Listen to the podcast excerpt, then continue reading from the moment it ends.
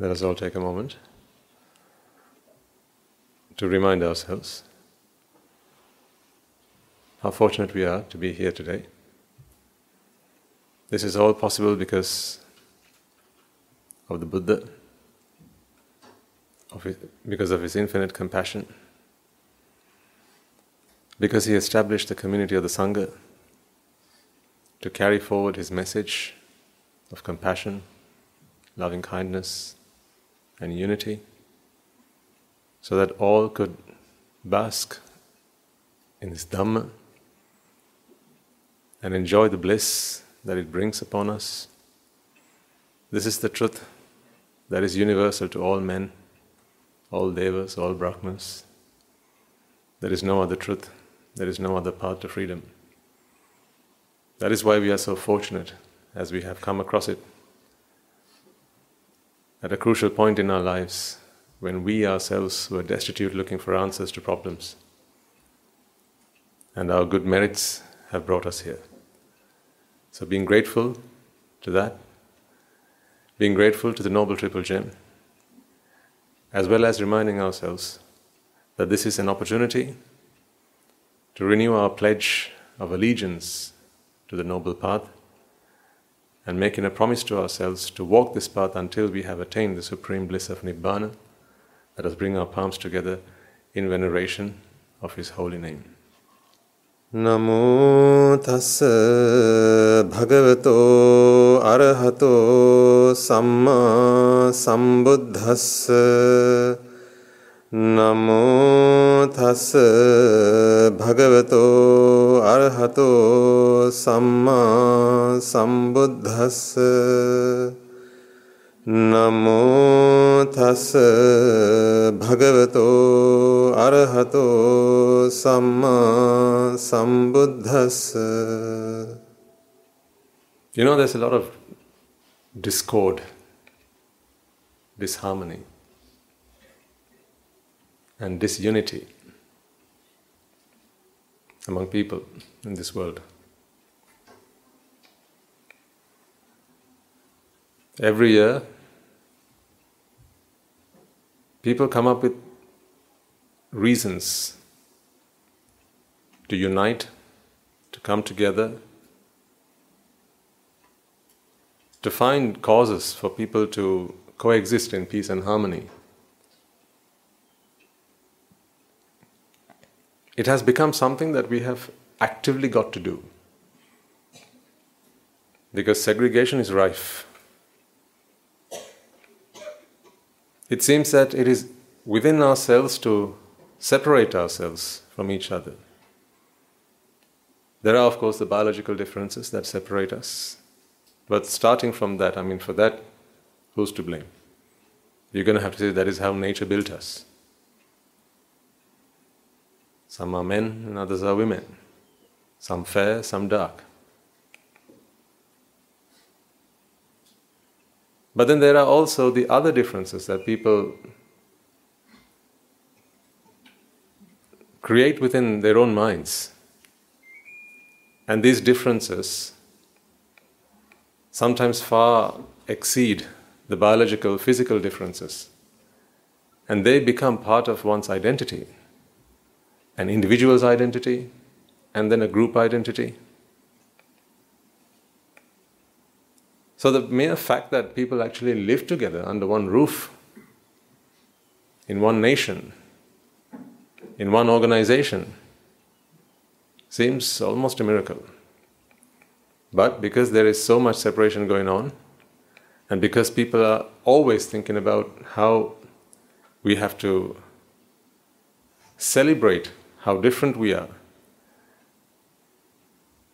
events go on all around the world. They get organized yearly, monthly, weekly, daily, sometimes even, and people come together to celebrate differences. And they also try and they strive for unity and they strive for harmony. Now, you may, in your own social circles, be that at the workplace, maybe at school, if you remember your time from back then, in various circles in society, you will also be part of this. efforts that are made to bring people together. But you know, some, one thing is true no matter how much effort is made to bring people together, it seems almost natural and it seems almost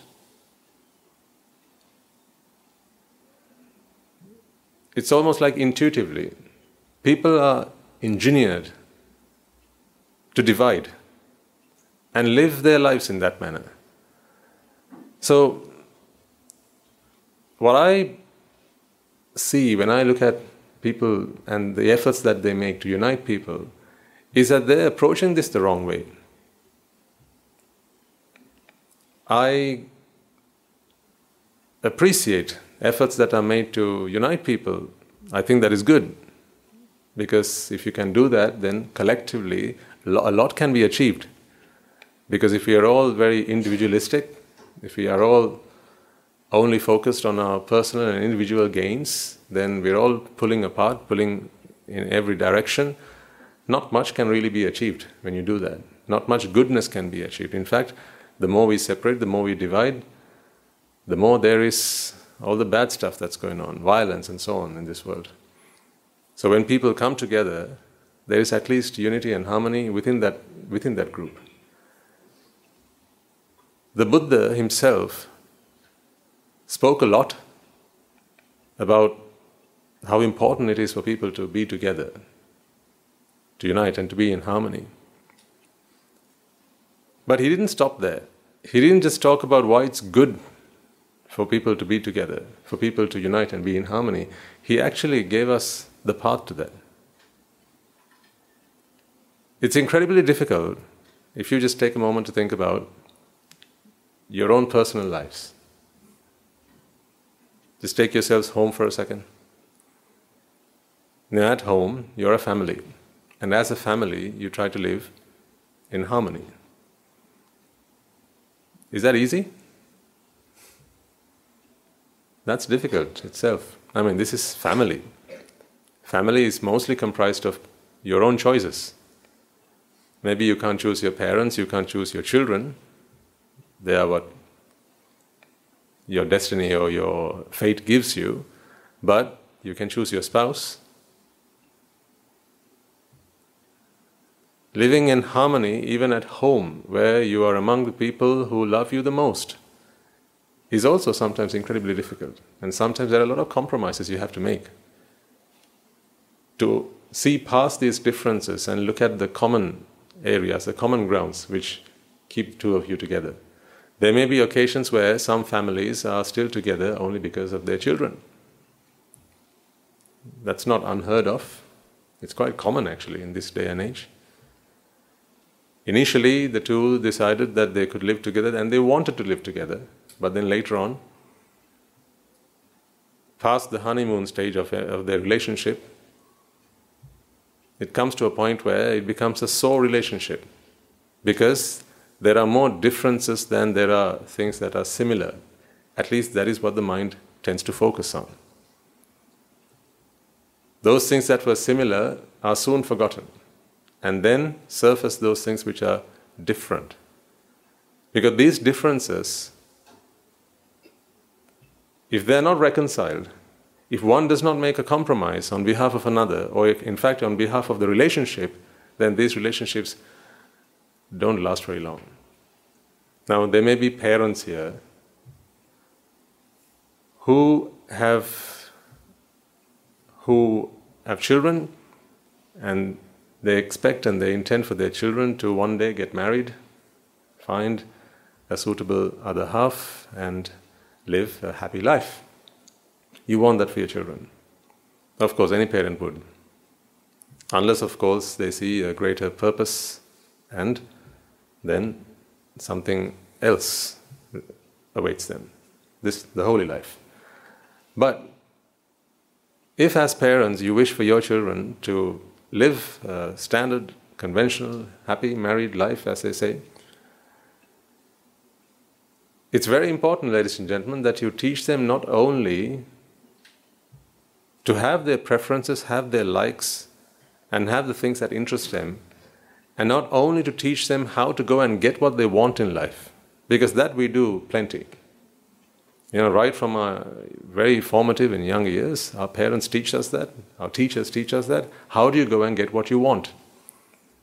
How do you do that in a legitimate manner and not do it by stealing or robbing or hurting someone else? These things are taught in schools, these things are taught at home.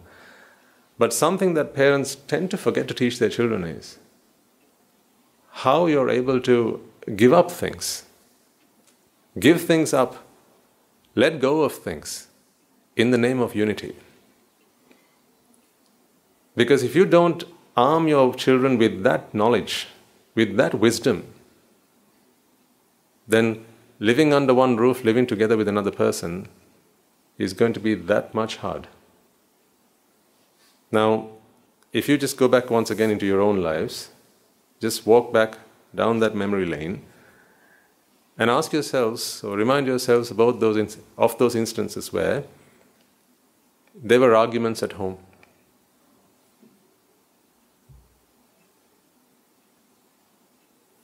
There were fights at home, maybe.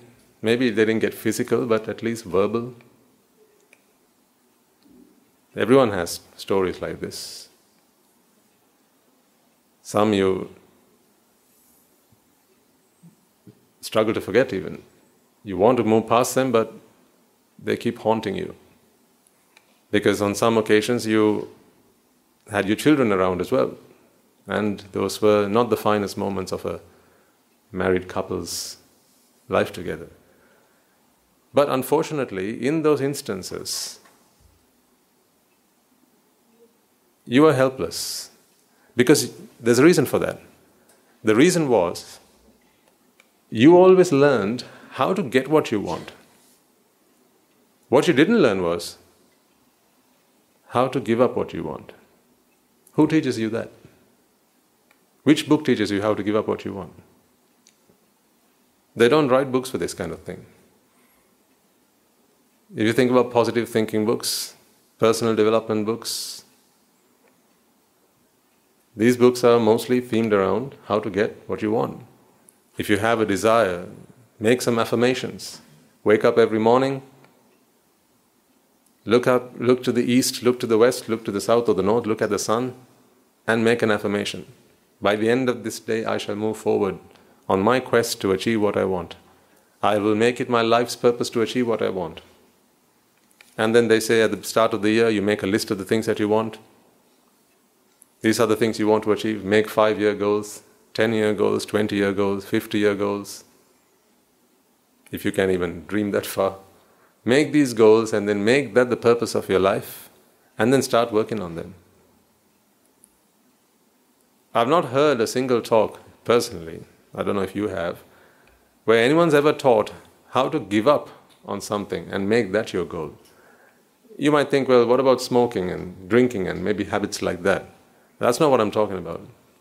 I'm not talking about the physical desires and wantings. I'm talking about being able to give up something with no expectations left. Unless you are able to do that, unless you learn that skill, that art, ladies and gentlemen, living together with another person is almost impossible. So, if there are individuals here who are at this moment living together with another individual, I mean, you know, human life today is such that you, you can hardly find yourself ever in isolation. Even at the monastery, we live with someone else a bunch of people. Today we have around 400 people who are permanent residents of this monastery. So at the monastery, we, the monks, the Anagarikas, we live together. And the Anagarikaram, the Anagarika Mahatmas, they live together. At home, you live together. At the workplace, you work together. For whatever duration in life, you know, how often do you find yourself alone? Hardly at all, right? Most of the time, you find yourself with someone else. So if we don't learn the art of letting go of the things that our minds desire, soon enough you'll realize that these relationships, which were formed with the intention, with the purpose of bringing something, adding some value to your life, and making your life livable and happy, will be the very reason why your lives will become incredibly difficult to live. And on some occasions, you can undo these relationships, but then on other occasions, they become, you know, they are, it is impossible to undo them without a lot of damage. Sometimes they are entirely impossible to undo. And then you just have to put up with them. But even if you find yourselves right now in such a situation, in such kind of relationship, there are still answers. Answers are there. Some choose to go get some counseling. And in most of these counseling sessions, especially if you go to a psychologist, maybe in a psychiatrist, they'll teach you to look at something from another person's perspective. Often you get this sort of thing. Can you look at it, look at the situation from the other person's perspective? Let's say, for example, you're having problems with your in laws. Do you still have problems with your in laws? No point looking there.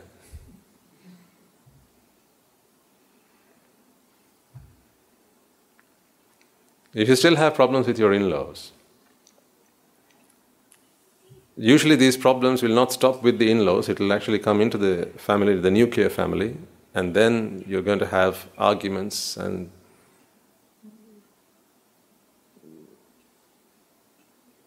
all sorts of heartaches between husband and wife, and then the children will also suffer as a result. But let's say, you know, one of these problems, it just kind of gets out of hand all the time. It starts with, you know, one thing, like where are we going to go for New Year this year? So someone says, well, last year we went to your mother's, so this time let's go to mine. And then they say, well, yes, you're right, but I think on this, this year we're going to have to make an exception because my mother's ill now.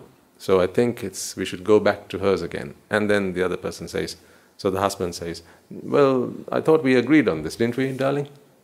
First, darling. It gets, goes south from here, but it starts off with darling. Didn't we agree on this? Like last year we agreed, you know, a couple of years ago we agreed that one year your place, the next year my place. So that's how we've agreed to do this, haven't we? Well, yes, but you know, you, you got to think of it. You know, the situation is different, isn't it? Because my mother's ill this time, so she'd want us to be there, and you know, it's not like she can come and visit us. She's poorly, so I think this year also let's let's go my place, and you know, next two years we can do yours. No, but that's not how we agreed on this. Why are you being so unfair? No, I'm not being unfair. You know, I'm only asking you to just be a little bit more thoughtful. It's, it's, not, it's not like we, you know, we wrote it down in, in stone. Why can't we change it and just be a little bit more understanding? And that's where it starts. So the conversation gets heated up, and then before you know it, dinner is off the menu. And that's why you end up taking takeaways. And in some relationships, takeaways is the answer to most problems. Because people don't know how to resolve these problems because they never learned how to resolve such problems.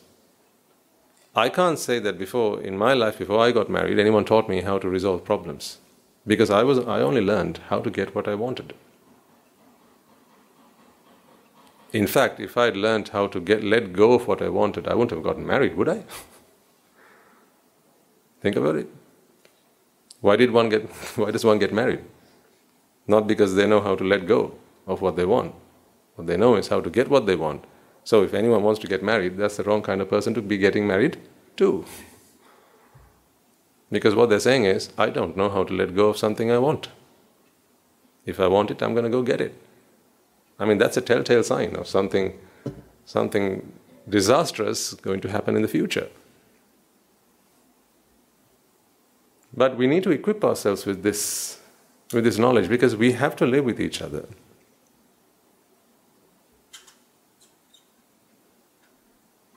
That doesn't sound very nice, does it? We have to live with each other. Shall I say we get to live with each other? Because we get to live with each other. Because we're so fortunate to live, to live with each other. We've got to learn the art of living together. And unfortunately, they don't teach you this for science or math. They don't teach you this for sociology. They don't. they talk about how you need to find ways to. They'll tell you you have to make compromises, yes. They say the strength of any relationship is based on to what degree you are willing to make compromises, to what degree you are willing to make sacrifices, yes. But I think if a relationship is to work,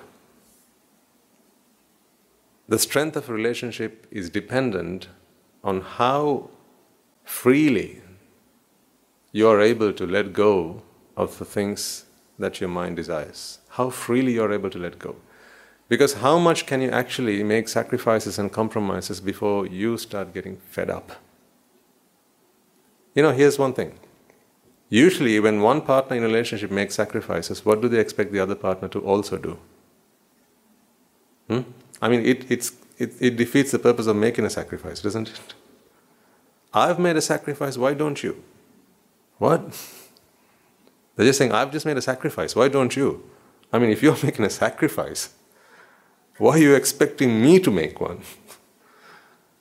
that just defeats, I mean, what's the point of that? If you're making a sacrifice, then the whole point of making a sacrifice is that the other person doesn't have to. But if you've, you know, those of you who've been in relationships, you'll know what I'm talking about. You get to hear this all the time. If I'm willing to budge, why don't you? If I'm willing to move, why aren't you? So you get these questions. So when you're in a relationship, ladies and gentlemen, or you're planning on getting into one, be that, you know, to live under one roof or even at the workplace. Sometimes some of you will struggle at the workplace, trying to work with your colleagues, trying to work with your boss, your subordinates, even. How do you make life easy for you? The answers lay in the Buddha Dhamma.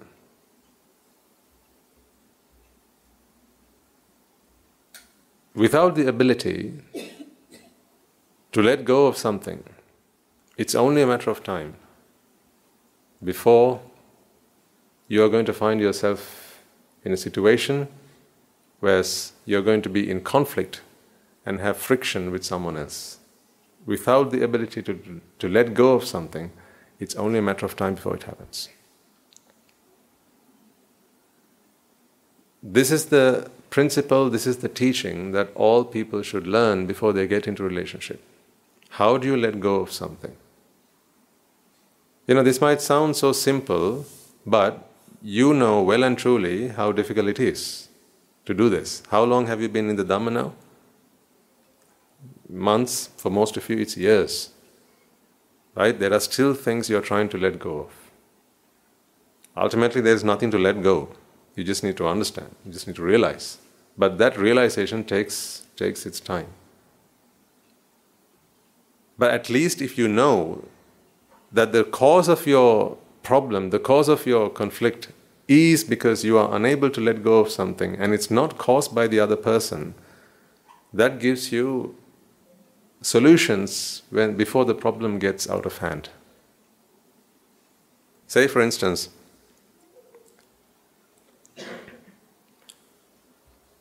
so now you're divided. Two people want two things. One wants a pen, another wants a duster. So now you're, you're trying to agree on what, what, is, what are we going to do tonight? Are we going to do pen or are we going to do duster? Right? You can substitute whatever I'm giving you two unknowns. These are variables. So are we going to do pen or are we going to do duster? So what's going to make this person happy? If we do pen. What's going to make this person happy? If we do duster. When these two people decide to live together,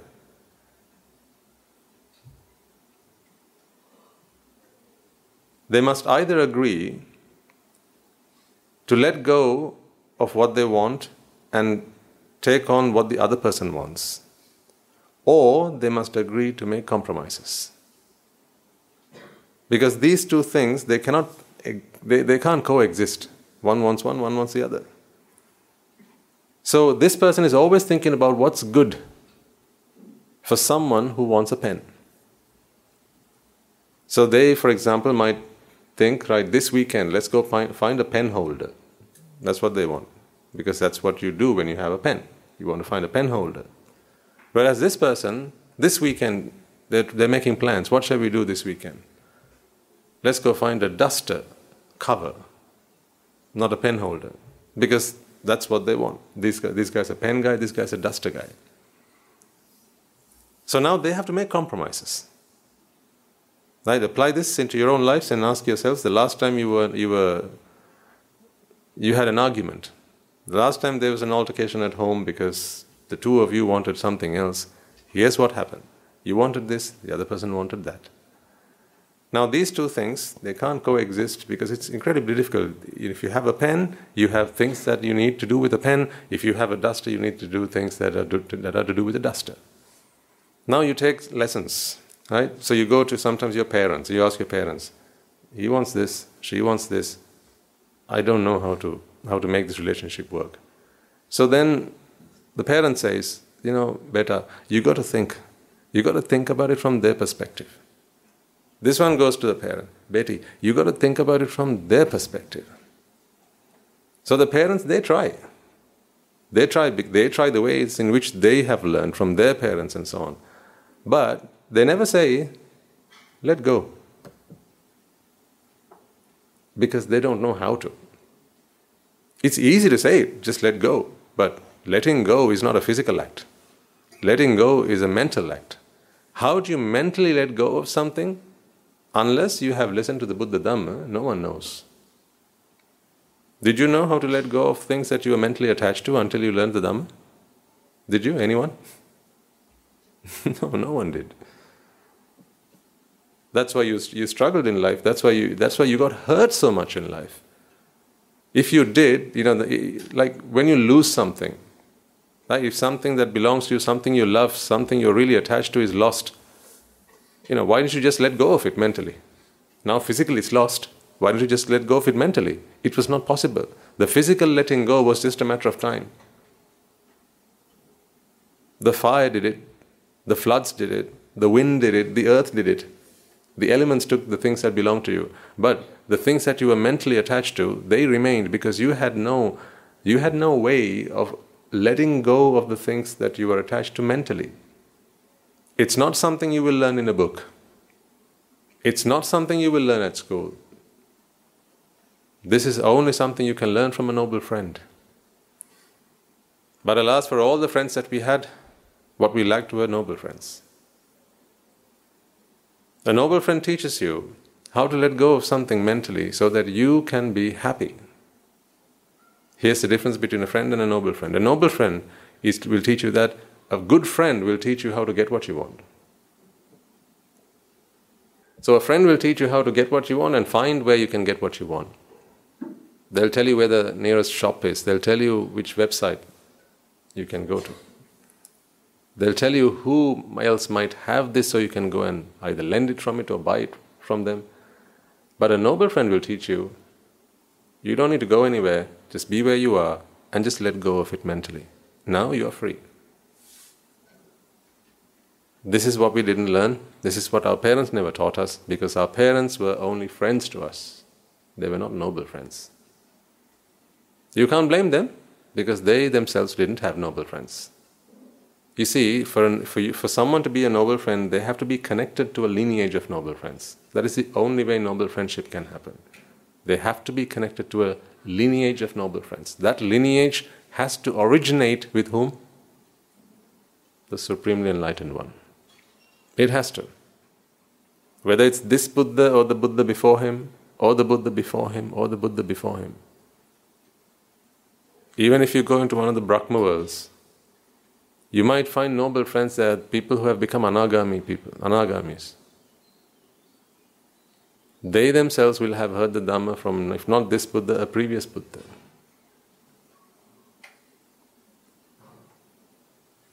But is always connected to a lineage that originates with the Supreme Buddha. There's no other way that noble lineage or noble friendship can happen.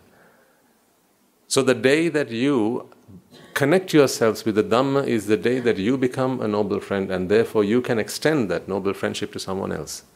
You know, this is what adding value to your life is, really, ladies and gentlemen, because all problems in life will have one answer once you become a noble person. These two people have the same answer, but they just don't know it yet. I mean, they don't have the answer, but that is what the answer should be. They just don't know it yet. Here's what this person will try and do with this person. And you tell me whether this is not what you tried at home. Right? This is what you see on TV. You shouldn't be trying this at home, but this is what you do at home. This person will be telling this person all the good things about a duster. So she will be telling him about all the good things about a duster, hoping that one day he will realize. Tell me you haven't done that. You try and convince the other half of why something you want to do, something you want to have, somewhere you want to be, is the best thing to have, the best place to be, the best person to be with, and therefore why they should let go of the pen and take up the duster. That's what you're trying to do, right? Tell me what are they trying to do? What's he trying to do? The same. Except this time he's doing it about the object of his desire. So he'll, he'll keep going on about why the pen is the better object. He'll tell you, you know, what's the point of a duster? What's the point of a duster if you don't have a pen? Then she'll tell you, what's the point of having a pen if you can't have a duster? You can only use it once. Then he'll be telling you, well, what's the point of a duster if you don't have a pen? Because if I don't come first, then you have no purpose of being. Now they'll have arguments. So they become salesmen. One tries to sell to the other person something that they have, so they want, and they want them, the other person, to buy it. This is why relationships don't work always trying to convince the other person to their way of thinking. I'm using a very simple example, right? Because there are young people in the audience as well. I'm using very simple examples. I want you to substitute your own life problems into these, into these variables and seek answers to the problems, the practical problems that you have in life. Because even right now, you're probably going through a problem, something like this. Perhaps, maybe, perhaps just this morning, the two of you were trying to decide are we going to the monastery today or are we going to our parents today? We haven't been to the beach for a while. Yeah, but Saturday is monastery day. We have to go to the monastery, said she. Yeah, but we always go to the monastery on Saturday. Why can't we just go somewhere else for a change? There's a new movie in the theaters. It's not going to be there every day. We can watch the sermon online. But you can't watch the new movie online. You've got to go to the theater. See?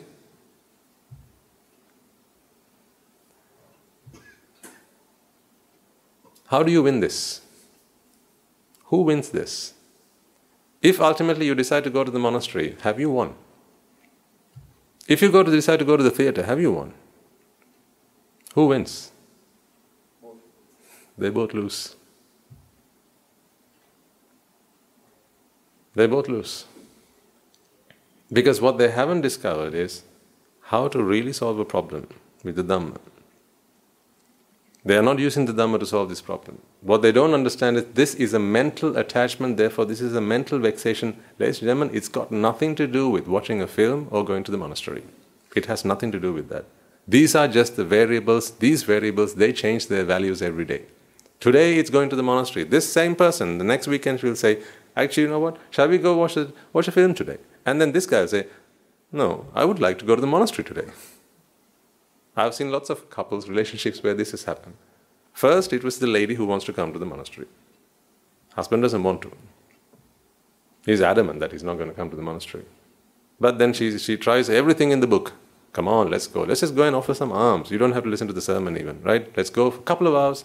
After that, we can come before Guru Hamdru arrives. Ah, oh, fine, let's go then.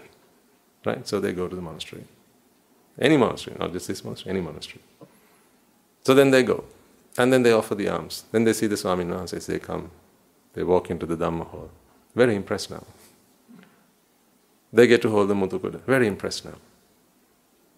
And then they listen to a sermon. Now, utterly impressed. Then she says, All right, time's up, honey. Your two hours is up, let's go. We've got work to do. Can we stay a little bit longer? Just, just a little bit longer? Uh, okay. Seems like you've taken a liking to it. Yeah, it's not so bad actually. Shall we stay a bit, little bit long, just a little bit longer?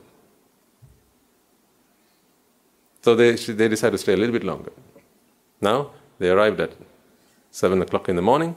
They decided to leave just after lunch, and now it's 6 o'clock. Right, time to leave. Can I stay the night? You can drive back, he says. You drive back, you got the key, you know how to drive, that's why I taught you how to drive. Right? I'll come back tomorrow. Now what's happened? This is what has happened now. So, really, neither of them have discovered, have learned how to let go. Therefore, these problems are never solved this way. What you want today will change tomorrow, but wanting will still be there. I can't emphasize this enough, ladies and gentlemen, because if you if you really want to live a happy life, okay, whether that is as a monk, as an anagarika, or as a layperson, you need these principles. These are the principles that help you live a happy life. So, therefore, these principles it's worth paying whatever you have for. That's why we have a pink cat there. Where is it? But these are the lessons that, are, that is worth paying anything for. Because after all, if money was earned to bring you happiness, but it doesn't. Now you've got to look and go and look look for an alternative. This is the alternative that your boss doesn't give you. At the end of the month, you know, in fact, you work your socks off, right? To do a good day's work, to do a good month's work for your boss. If your boss really loved you, what should he pay you in? Hmm? Paycheck or the Dhamma? That's what he should pay you the Dhamma. What does my boss pay me? Huh? No, yes. That's a good boss. What do your bosses pay you?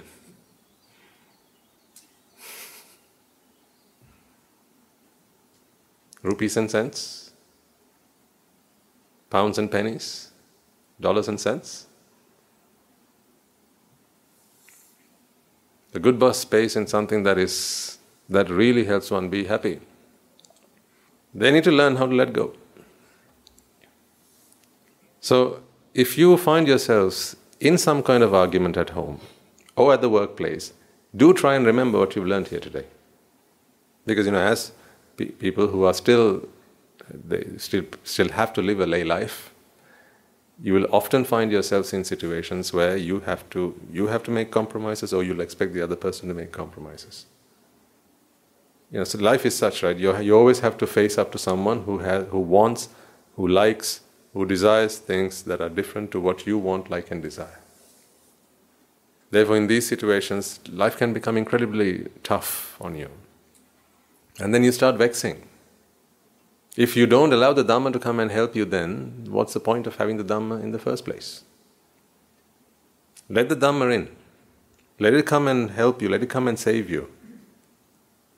So, next time when you're at the office, next time when you're at work, when you're at home, and you know you're going to get yourself into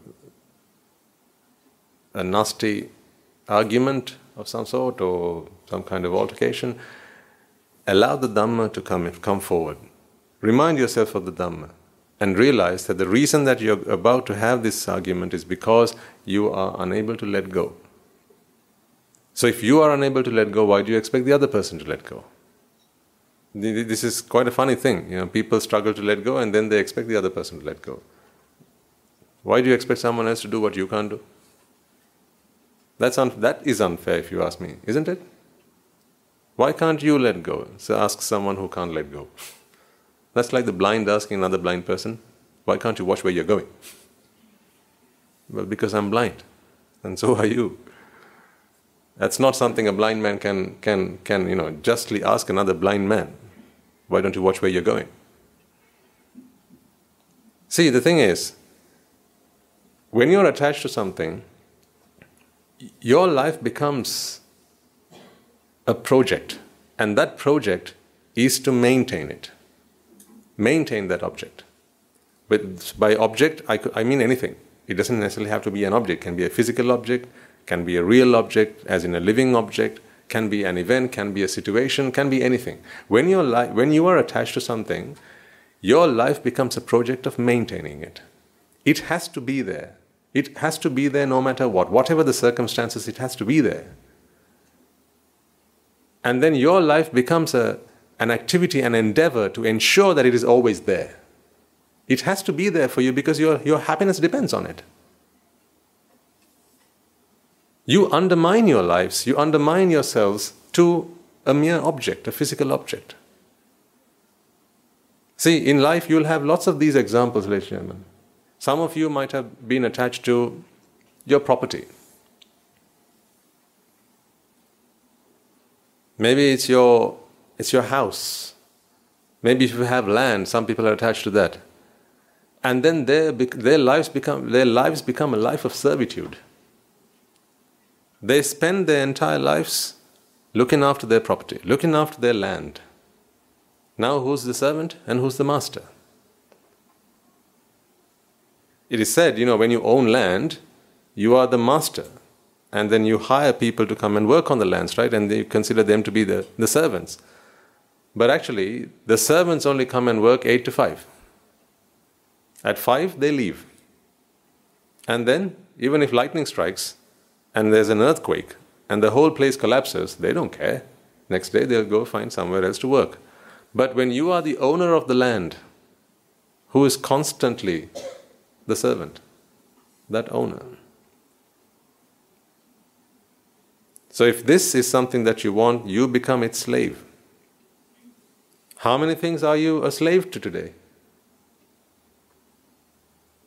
Think about this. How many things are you a slave to today? Because once you become a slave to it, in other words, once you think to yourselves that this is the source of my happiness, now you have to maintain it. Therefore, you have to protect it. You have to keep it in its place. You have to keep it in good stead. Its upkeep becomes your job. Even if it's your children, even if it's your job, if it's your car. Why did you buy a car? so that it could give, give you a comfortable life. Yeah? Answer this question for me. You have a car. The car has you. Yes? How often does the car serve you versus how often do you serve the car? You have a car at home. Okay? You drive it to work, and then once you're at work, you park your car in the car park. So, say the, the, the, the trip to work takes you one and a half hours. Then, while you're at work, your car is parked in the car park, and then after work, you drive it back another one and say two hours traffic. Okay, so for a total of two, three and a half hours, you're in the car. And while you're in the car, the car keeps you comfortable. It's got air conditioning, it got, it's got leather seats, very comfortable. It's got its music, right? You can listen to the music and it's got lane guidance. It's, it keeps you safe, the airbags and all that stuff, right? It keeps you very comfortable, safe, protected, and it gives you a very nice ride. Very smooth. You enjoy that ride. and, you know, people look at you when you're driving around in that, and, you know, they're impressed, so therefore you're impressed, right? All that for three and a half hours. Once you're back at home, you pull it up into the driveway or in your, in your garage, and now it's parked up there. This car has served you for how many hours today? Three and a half hours. How many hours have you served the car? Is it only during these three and a half hours you have to look after it? Answer No. You left home at 6 a.m. You came back home at 8 p.m. Okay? So, between these two hours, between 6 a.m. and 8 p.m., three and a half hours was when you actually used your car. The rest of the time, when you're at the office, so you got to the office by say uh, 7:30. No, uh, 7.30. You got to the office by 7.30 and you left the office at 6, 6 o'clock. No, yeah, 6 o'clock? So how many hours? One and a half hours there? No, one hour here. Okay, so you got to the office at 7, right? So you leave the office at 6.30, you're at the office at 7 o'clock. During this time, your car is in the car park. When you're back at work, when you're back at home, your car is again back in the garage. While it's in the garage, you have to look after it. It's in the car park. Yes, you'll have someone, the, the, you know, someone at the office, maybe a security guard who looks after your vehicle, but you can't entirely entrust that person with it. You've got to make sure that he's doing his job. Otherwise, your car is going to be a disaster. Someone's going to run away with it, drive it away, or maybe crash into it. Something, something bad is going to happen to it. So it's not just when you're using your car you have to look after it. You're always looking after it. For what return? Three and a half hours worth of use. Are you, are you going to seriously tell me that your car serves you? Who's serving whom? No, don't look down. Look at me and answer. Is the car serving you or are you serving the car? You're serving the car. Yes. Right, that's one servant. Or one master. Your car is the master and you're the servant. Shall we take another object?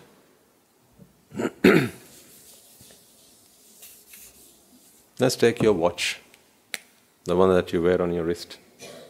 These days, you can get watches for like many hundreds of thousands of rupees.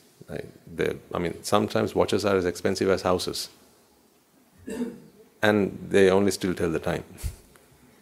I have to contain myself.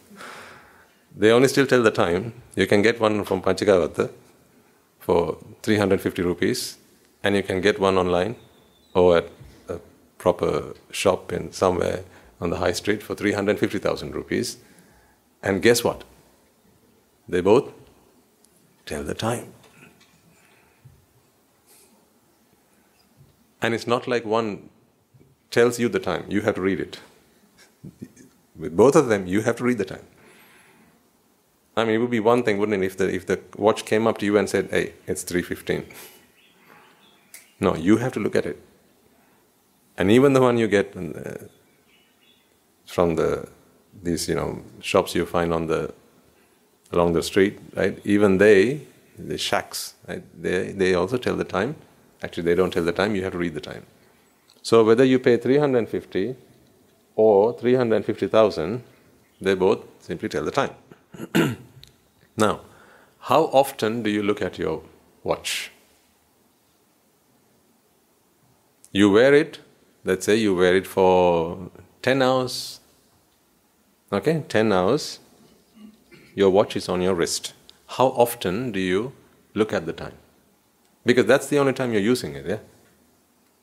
You have your wrist, you have a watch on it, you have it right now on your wrist. For those of you who do, are you using it right now? No, but you're still carrying it. Yeah?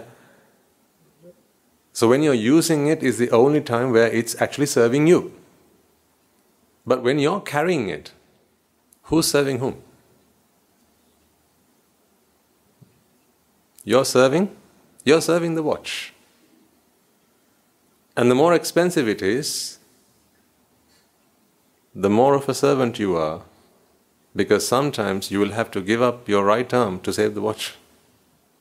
Because your right arm is not that expensive. Some people are willing to give up so much to save their watches just a watch it's just a watch. But because it's so expensive, you know, yeah, if you have to, you know, take my mother, but please keep my watch. People will go to whatever extent when something is of great value to them.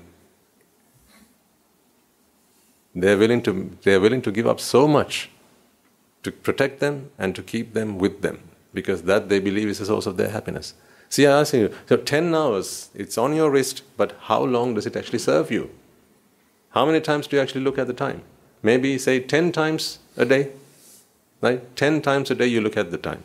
Let's say one once every hour you look at the time just to check what time it is, whether it's time to move to your next appointment or whether you are due, in expecting someone and so on. Move to your next class, you know, go to the next appointment, whatever. Is it time, time for lunch? Let's say 10 times, on 10 occasions you, look, you check the time. How long do you look at the clock, the watch or the clock to read the time? How, I mean, how long do you look at it? Right, I've got a clock in my hand. Let's count how long it takes you to read the time. Okay? Done? Ah.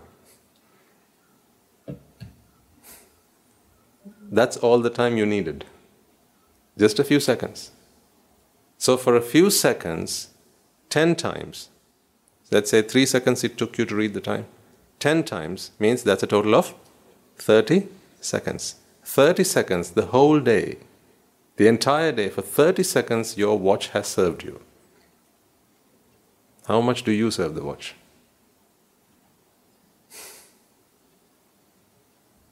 Only when it's on your wrist? What about when it's at home? You're still serving it. This is why the Buddha speaks so highly about the life of a monk. Because you are freed from the life of servitude. You don't serve any other purpose other than Nibbana. You only become a servant to Nibbana. Whatever Nibbana wants, I shall do that.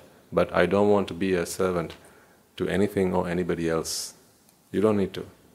But just think about and gentlemen. You know, you think you have you have surrounded yourselves with things that serve you, when ultimately you have become servants to all of them. I've just took I've just taken two examples. A lot of people they build big houses. Big houses because that's what makes them happy. I'm not against building big houses. Like I, have said, I've said this to you many times. Right? As I'm driven to Colombo, I see bigger and bigger and bigger. The houses keep getting bigger, but the families keep getting smaller. Because why? Because two people can't live together. They have not learned the art of living together. What they have learned the art of is getting what they want. So the houses keep getting bigger, but the families keep getting smaller. Back then, people still built big houses, but they housed 10 people in the same family, 15 people in the same family. They used to live together. Those were called bungalows. And they lived together. But today, you have houses twice the size of those houses, but you only have two people, three people at most. And even still, the husband has his own room, the wife has her own room, and the son has his own room, and the daughter has her own room. They all live individually because personal space is very important these days.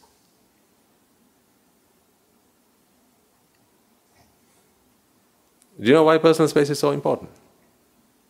Because when I want to do something, I don't like other people coming and telling me about the other things that they want to do because that bothers me. I just want to do what I want to do. Because when I'm with someone who wants to do what they want to do, they keep on telling me why this is not good and why this is good. And that bothers me, that annoys me. Why can't they understand? What I want is what I want. You expect this from the other person, they expect it from you. Neither is happy because neither is willing to compromise. And even if you are willing to compromise, that is not the answer to the problem. Compromises are not the answer to the problem. Patience is a virtue, I agree, but patience is for patience. You shouldn't need to be patient. Once you have the Dhamma, you, don't need, you, you shouldn't need to be patient. Patience is, is difficult to do. Patience is hard. Patience is hurtful, isn't it? It's difficult. You don't need the Dhamma to be patient. It's just a virtue. In every religion, they talk about patience. So, coming back again, let's take the example. We talked about the house, we talked about, oh no, we didn't talk about the house, we talked about the car, we talked about the watch. Right, let's take the house then. These days, houses are mansions, right? You can have a house that has. How many bedrooms does your house have? First, tell me, how many are you at home? Three? Okay. How many bedrooms? Five? Why five? One per person, and then one spare room, visitor's room. Then you have the maid's room. And then there was some extra space, so you converted that. Yeah, six. Let's not go five these days. Six. Okay. And then how many bathrooms? Each room has an attached bathroom. Okay, so let's take another six. Too many? All right, okay, let's go. Five. Six bathrooms. Then you, of course, have the living space as well. One living room. There's one kitchen, there's one, mm, the, the master kitchen, and then you have the kitchenette, which is another one. Then, of course, you need a storeroom. Then you have the laundry room. What else do you have? Man cave. Oh, man cave. You have another one. The gaming room. Is that the one? These days you have gaming rooms as well. Then you have, uh, oh, gym, yes. You have the gym. Right, three people. This is all. That's at home. Six bedrooms, five bathrooms, gym, that room, this room, the other room, game room, and so on. How many? One, two, three, four, five, six, seven, eight. Eight plus six bedrooms plus five bathrooms. This is a palace. Where's the king? there are no kings here. There are only slaves. Those days, kings used to build palaces for themselves. Today, slaves build prisons for themselves and they lock themselves inside. How much, how many of these rooms can you use at any one time? Hmm? I'm asking you individually, how many of those rooms can you use at any one time? Two? Just one. At any one point, you can only use one room. So while you're in one bedroom, right, there are the other five bedrooms. Who's got to look after them? Who's got to clean them? Who's got to dust them? Who's got to wash them? Who's got to adjust the furniture? Who's got to make sure that there are no termites? Who's got to, who's got to chase away the cockroaches? Who's got to do all that? And of course, along the way, and a lot of demerit as well. You got to kill the things. You got to chase the things. Then there are the rodents, right? You got to put rat poison. By the way, I'm not saying you got to do that. I'm just saying this is what people do. This is what people do. So you have to do these things. You are only in one room, but the rest of the house you have to look after. So I ask you again the question. And also, besides, this is not throughout, you know, this is not 24 7 because you have to leave for work. Yeah, so how long are you actually at home in this, in this palace of yours? Say, take Monday to Friday. You leave home at what time? 11 and uh, no but realistically speaking how many rooms do you have at home let's take uh, let's take a, an average how many rooms do you have? You can't, don't talk about Suduminis village okay? That's different. I mean home home. Like when you're home uh, where i used to live we used to have a long time ago two three four five six six bedrooms, three toilets, so nine for the four of us. There was nine, there was four of us at home, and we had nine rooms. ah no, ten. I forgot. we had a storeroom as well. Ten rooms for the four of us. Most of the time we were together. But all the other nine rooms they had to be maintained. So, someone who, we all left home around uh, 6 o'clock in the morning. By, by around 6, we'd, we'd all have left home. And when we, we'll get back home about the same time, 6 p.m. Right? So, from 6 to 6, we are not at home. Then, 6 p.m. to 6 p.m., 6 p.m. to 6 a.m., we're at home. Most of the time sleeping. So when you're sleeping, you're not really making use of a lot of the home, you're just in bed. Yeah, so six hours of these 12 hours, we are asleep. you're not really making use of your home, right? You're just on, on the bed. So then only about another six hours, plus, and if you include the weekends, most of the time we are out, even on weekends. So, although we've built this mansion for ourselves, how much does the home actually serve you? What do you say? If you hired someone to do some work for you, I'm asking you whether you'd, you'd be happy with this kind of person. Let's say you hired someone to do some work for you. Okay? You pay them for every hour they're with you. So they charge you by the hour, but they don't work every hour. You get the point? You, they charge you by the hour. So as long as they have a, they're at your place, they charge you. But only if you give them work do they do the work. And the moment you give them work, they've done it. They've done it. The moment you do give, give them that work, they've done their work. So it takes them a matter of seconds to do their work. After that, they're again idling, waiting for you to give them work. That's exactly how rooms work, right? If you walk into a room, it serves you. The moment you walk out of that room, what does it do? It stops serving you. Does it continue serving you? No, it stops serving you the moment you walk out of that room. So, for 12 hours of a day, you are out. Six hours of the time you're in, you're just in bed. So maybe for another six hours, you might be walking around doing various bits and bobs, cooking, right, watching TV, reading newspapers, right, listening to music, whatever you have to do at home. How much does the home actually serve you?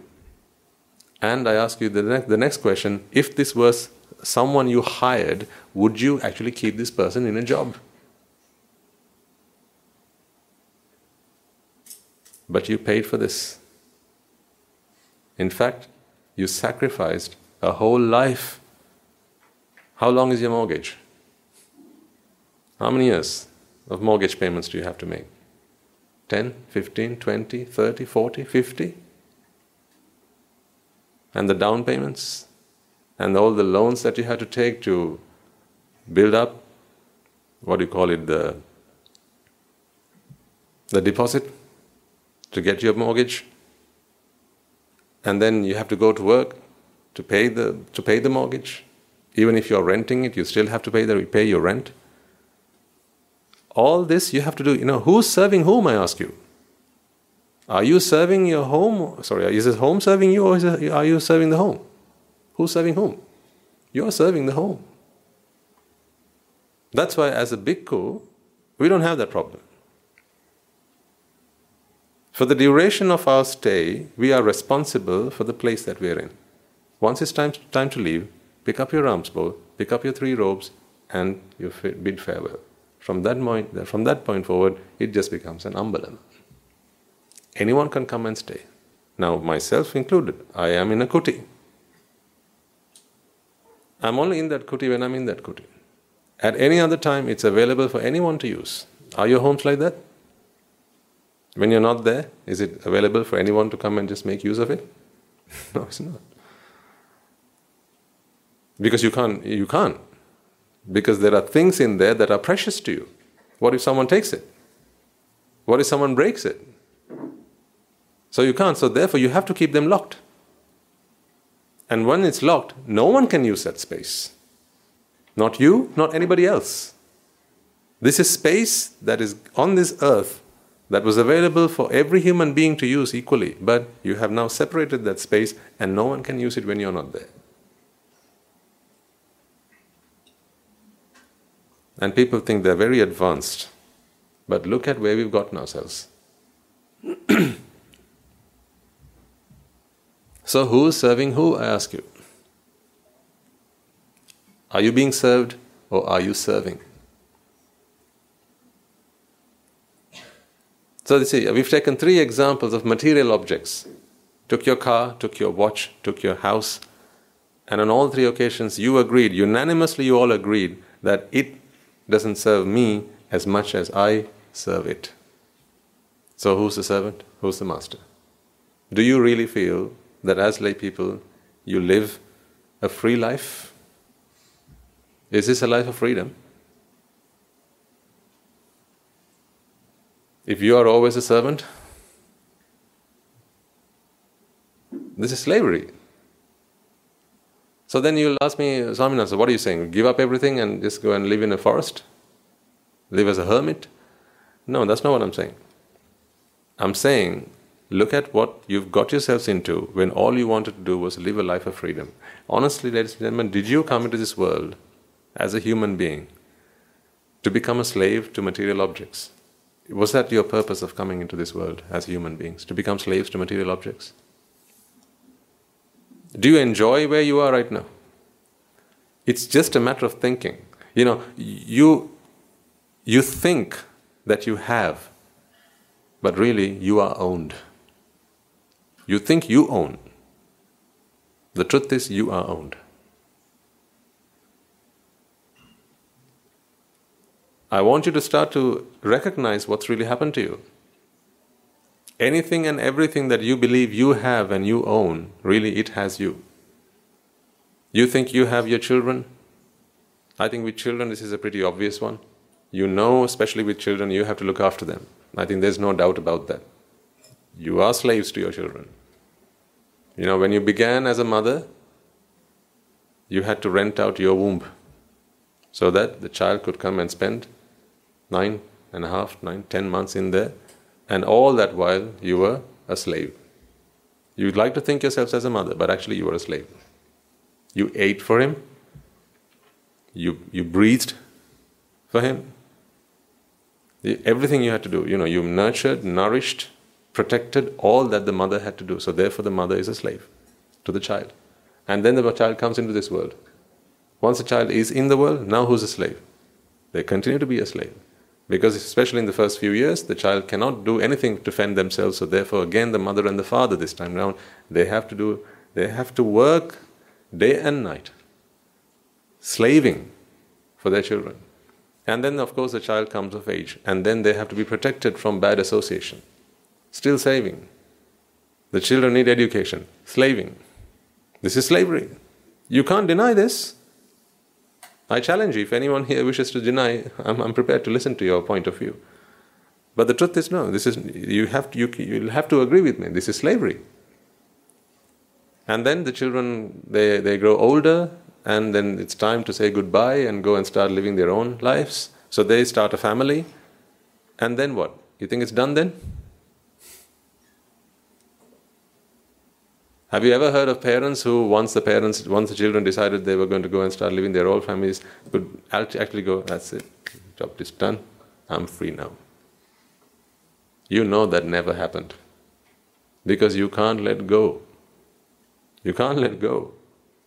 Even as parents, when you, see, when you know well and truly your, your daughter is now being looked after by another man, he's, you trust him, at least to some extent, that she'll, she'll keep him, keep her safe and protected and keep her happy, or the other way around, you still feel like you have to check in.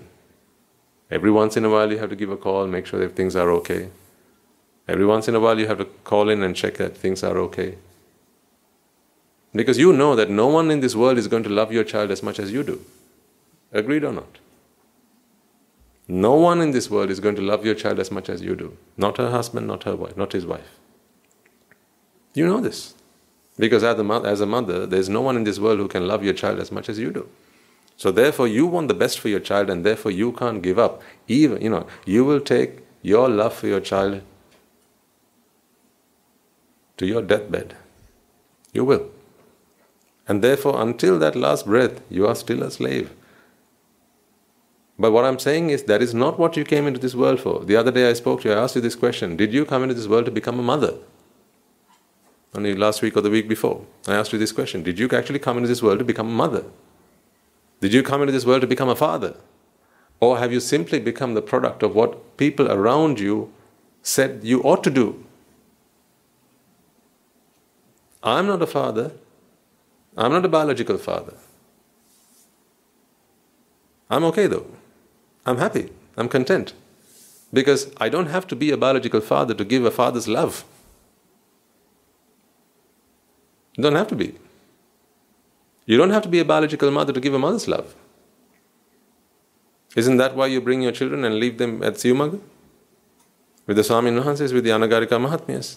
Because you know during that time, they will receive mother's love, they will receive a father's love, but with nothing expected in return. So you don't have to be a biological mother or father to be able to give that love. Here's what happens when you become one and you have that mental attachment to them. You don't just become someone who gives mother's love and father's love, you become a slave. Because then your happiness depends on theirs. This is a very dangerous position to get yourselves into, ladies and gentlemen. Remember this and remember this well for the rest of your lives. Whenever your happiness depends on something, that is an incredibly terrible situation to get yourselves into. If ever you see such a situation developing, walk away as quickly as you can. Don't ever let your mind fall prey, fall victim to a situation where your happiness depends on something else. These are the things that have happened to you, and now you're struggling to get yourselves out of them. That's why relationships always fail. In a relationship, a, there are always ups and downs. Unless that relationship is based on letting go. When a relationship is based on letting go, that is the relationship that we have. It is the Dhamma that connects us. That's why we are united. This word unity is a lovely word. Let me write on the board for you. You know, when you write T, it means it relates to something, right? Like majesty, scarcity. What other T's do you know? Taste, tasty. Huh? So then you know there's a word called I. I? You? This is IT not IT, as in information technology, IT. But when you undo this, you can undo IT.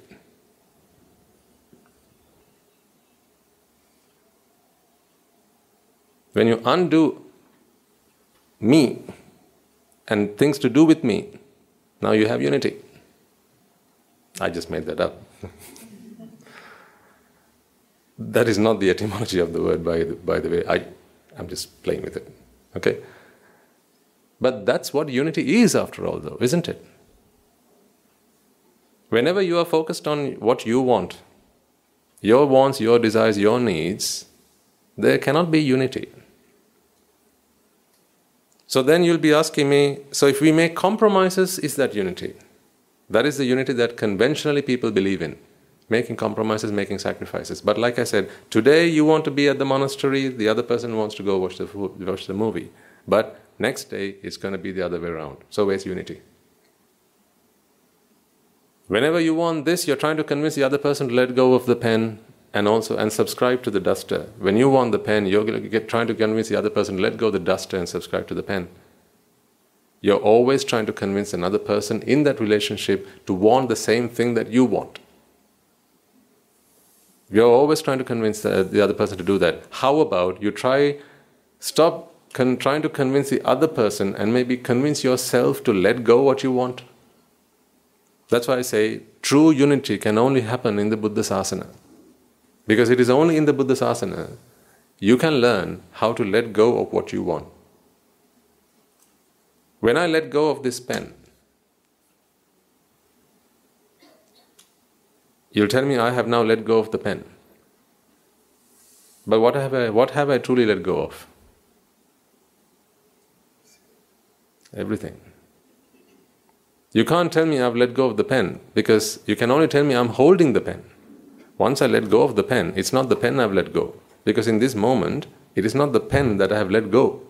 Does it look like I've let go of the pen? This? I keep holding this hand like this. Let me explain this to you again. I have the pen in my hand. Okay, what am I holding on to? The pen. The moment I put this down and I show you my hand, you'll tell me, Swaminathan, you let go of the pen. Okay, I'll keep holding my hand like this. How about now? Let go of the pen? I'll keep holding my hand like this until tomorrow. Now what? Still let go of the pen? Soon enough, you're going to tell me, no, no, you haven't let go of the pen. Because I also did that three years ago. But you're not telling me that I let go of the pen, are you? I let go of something else, a tree, an apple, six years ago. You're not telling me that I let go of the apple. You're only talking about the pen now because you feel that there's a connection with the pen. That is a connection that is in your mind. It's not here. What's really here is I am not attached to anything. Not pen, not duster, not anything else in this room. I'm free. So when you are free, you're free. You're not free from anything, you're just free. Unattached to anything. That's why unattachment is universal, unattachment is unattachment to anything. Detachment is detachment to anything. Letting go is letting go of everything. So you can't ask the question, what have you let go? When let going, when letting go happens, letting go has happened. Letting go, letting go of everything. That's it. So then the other person, they've got the duster. Now you expect the other person to let go of the duster. But as long as they keep wanting the duster, attached to the duster, they'll want things related to the duster. So they'll try and convince you to let go of the pen and hold on to the duster. But once you put that down, now you let go of what? The duster? No. You let go of everything. Once you've let go of everything, now you have two individuals who have let go of everything. Is there a reason for these two people to, to conflict? What grounds, what are the grounds on which these two people can have a fight now? Tell me. What are the grounds on which there can be an argument for these two people? What are we going to argue about? Can you argue about something you're not attached to? Can you debate about something you're not bonded to? Can you, can you, can you have an, a fight over something you don't want? Ever heard of that? Two people having a fight about something they don't want. When do people have fights? As children, when did you fight? When you had something you wanted. Right? You fought with your parents, you fought with your siblings, you fought with your friends when there was something you wanted. You wanted the bike, your brother also wanted the bike, so you fought. Today you want the car, and your wife also wants the car, so therefore you fight. How come today is my day? Why don't I get to drive? You drove yesterday. Fight. But if you have both let go, now you can't tell me let go of what? Because there is nothing once you've let go, you can't ask the question, let go of what? Do you get the point? When you're attached to, you can ask, attached to what? But once you've let go, let go of what? Hmm? But in your minds, don't you have an answer immediately after I let go? That is jati. That is because of jati you feel that way. Because you feel there's a connection. See, in time, there's a connection. Six, Two seconds ago, I was attached to the pen, but now I've let go. Now you're connecting these two events on the dimension of time. That is jati. So when letting go has happened, letting go has happened not of what? Letting go has simply happened. That's it. Letting go is letting go of all, everything. Now you have two individuals who've let go. They learn, they learn how to let go. They understand the principles of letting go. Once you have two people like that coming under one roof, there is no reason for, for fights, for arguments. So, ladies and gentlemen, if at home you still have arguments, if at, at home you still have fights, if at home you, there's still no peace, and one person is trying to speak over the other person, and is always so heated up at home, there's no happiness, there's no bliss. If the children, you know, they still get the, the brunt of it, because you, the parents are always arguing, you need to get into your heads. This is because you are not applying the Dhamma that you learn here. Simple as that. Remember last week I asked you this? I told you, you are all practicing, but not enough. And I said, whenever you have these problems, whenever vexations come into your mind, don't look for any answer other than the answers that the Dhamma offers you. Now you need not ask me, Swaminatha, am I practicing? Let's ask your children. They'll tell you. Ask the dog. It'll tell you. Ask your neighbors, they'll tell you. Ask the rest of the people who live in your family, they'll tell you whether you're practicing the Dhamma or not. I don't know that. I know you're listening to the Dhamma. I can give you a test to check whether you have understood the Dhamma, but whether you're practicing the Dhamma, that I don't know. That people who live with you, they know. Your pets know. Your neighbors know. Your colleagues know whether you're actually applying the Dhamma that you have learned. Because if you are able to do that, you let go. You actually don't let go, letting go simply happens. Physically, you have still all the things that you need around you, but mentally, you're not attached to anything.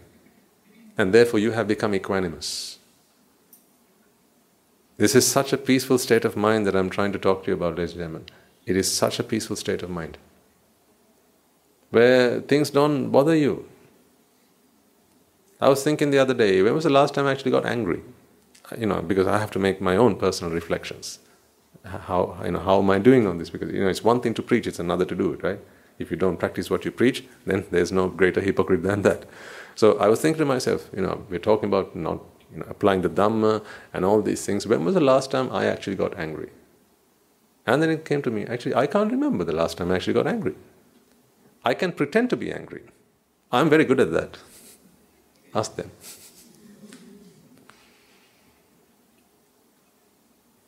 But I honestly can't remember the last time I got angry.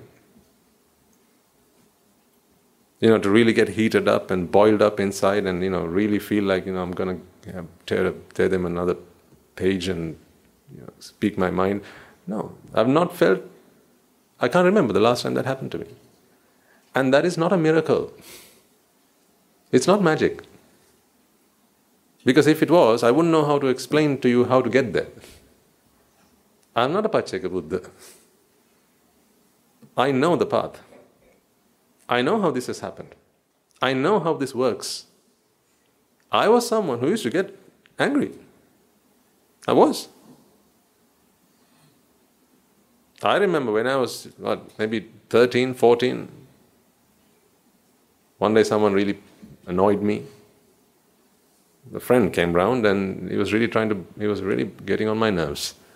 I remember chasing the fellow out with a broomstick. I was only 12. I ran down the street with the broom in my hand.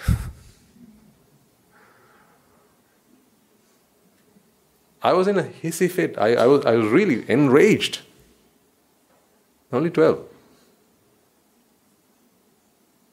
Because what I'd seen was when you don't, when there's something that's happening around you that you don't like, if they don't listen, right, then you've got to shout at them. You've got to scream at them. You've got to scare them into action. You've got to punish them. In other words, what I, re- what I learned was if there's something you want to happen and it's not happening for you, do whatever it takes to change that other person. Change them. If they don't listen to you, if, when you ask them nicely, then inflict pain and it'll work. That's the principle that I'd learned by that point. So I used to get angry. But now I can't remember the last time I got angry. I'm asking you, can you say the same about yourselves? I don't want an answer. I want you to be impressed by yourself. I'm impressed by what the Dhamma has done for me.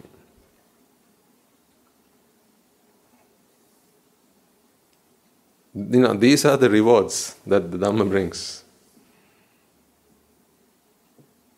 This is, these are the rewards that my monkhood has brought me. Not just a free meal. Because there is no such thing as a free meal. I'm paying for it with my merits. You're earning merits, I'm spending them. Who's got the better end of the deal? You've got the better end of the deal because you're earning merits, I'm spending mine. When you offer alms, isn't it? You're earning, I'm spending. So you got some for tomorrow. I'm spending all of mine. But I do try to earn my merits by doing meritable deeds so that I can sustain myself until, until the end. But these are the rewards that monkhood has offered me, ladies and gentlemen. These are the rewards that you must expect from the Dhamma. If you can't remember the last time you got angry, I mean, come on. What more do you want? If there are those among you who really get annoyed about things and frustrated and, you know, really, it pees you off, really annoys you, right? And you, you find yourself sometimes pulling your hair out and pulling others' hairs out as well. And, you know, throwing things and smashing things on the floor. You know, and the furniture is responsible for your anger. You know, that drawer you have at home, why does it not close properly now? It did the day you bought it. And it did three months later. But then one day, right, he or she at home said something that really annoyed you. And then what happened? You were supposed to close it gently. But you had to show that you were annoyed. To show that you were annoyed, because you can't hit them, you hit the furniture. This is how the mind is. When you want it, when it's building, it's like a pressure cooker, isn't it? Once the pressure has built up, it has to be released. Then you don't know who's going to get stick for that. If it's not the other person who you can't take it out on, it will be the furniture, it will be the poor cat, it will be the poor dog at home. Sometimes it's, your children. Because they can't, they can't fight back, they're only so innocent, so therefore you take it out on your children. The door gets a lot of it, doesn't it? The door gets a lot. Not the dog, the door. The door goes bang. Hmm? Then the neighbors know, ah, okay, they're having one today.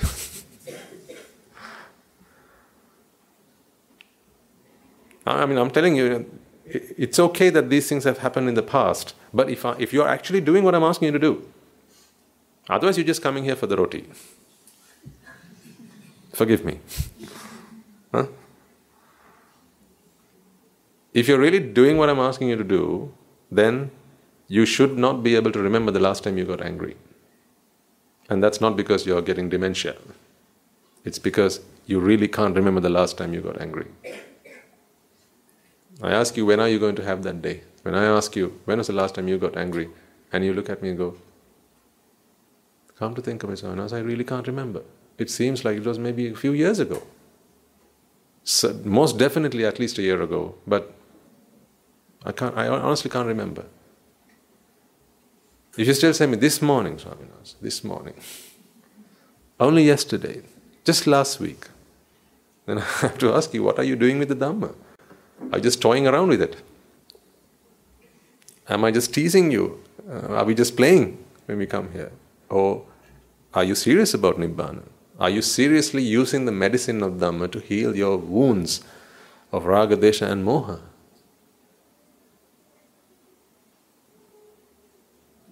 These are the rewards of the Dhamma. I want you to experience this, folks. Come on. I really want you to because I know how, how delicious this is. This peace of mind that I have today, I've not had in an, I, I, ever. Ever. And every day we, I keep moving forward. Hand on heart, I speak the truth and nothing but the truth. Every day I keep moving forward. Things that used to pester me, bother me, annoy me, frustrate me. Today, you know, the problems still are still there. I can still solve the problems. It's like a math problem, you just solve it. But I'm able to see problems just as math problems. You know, if this is open, you have to close it.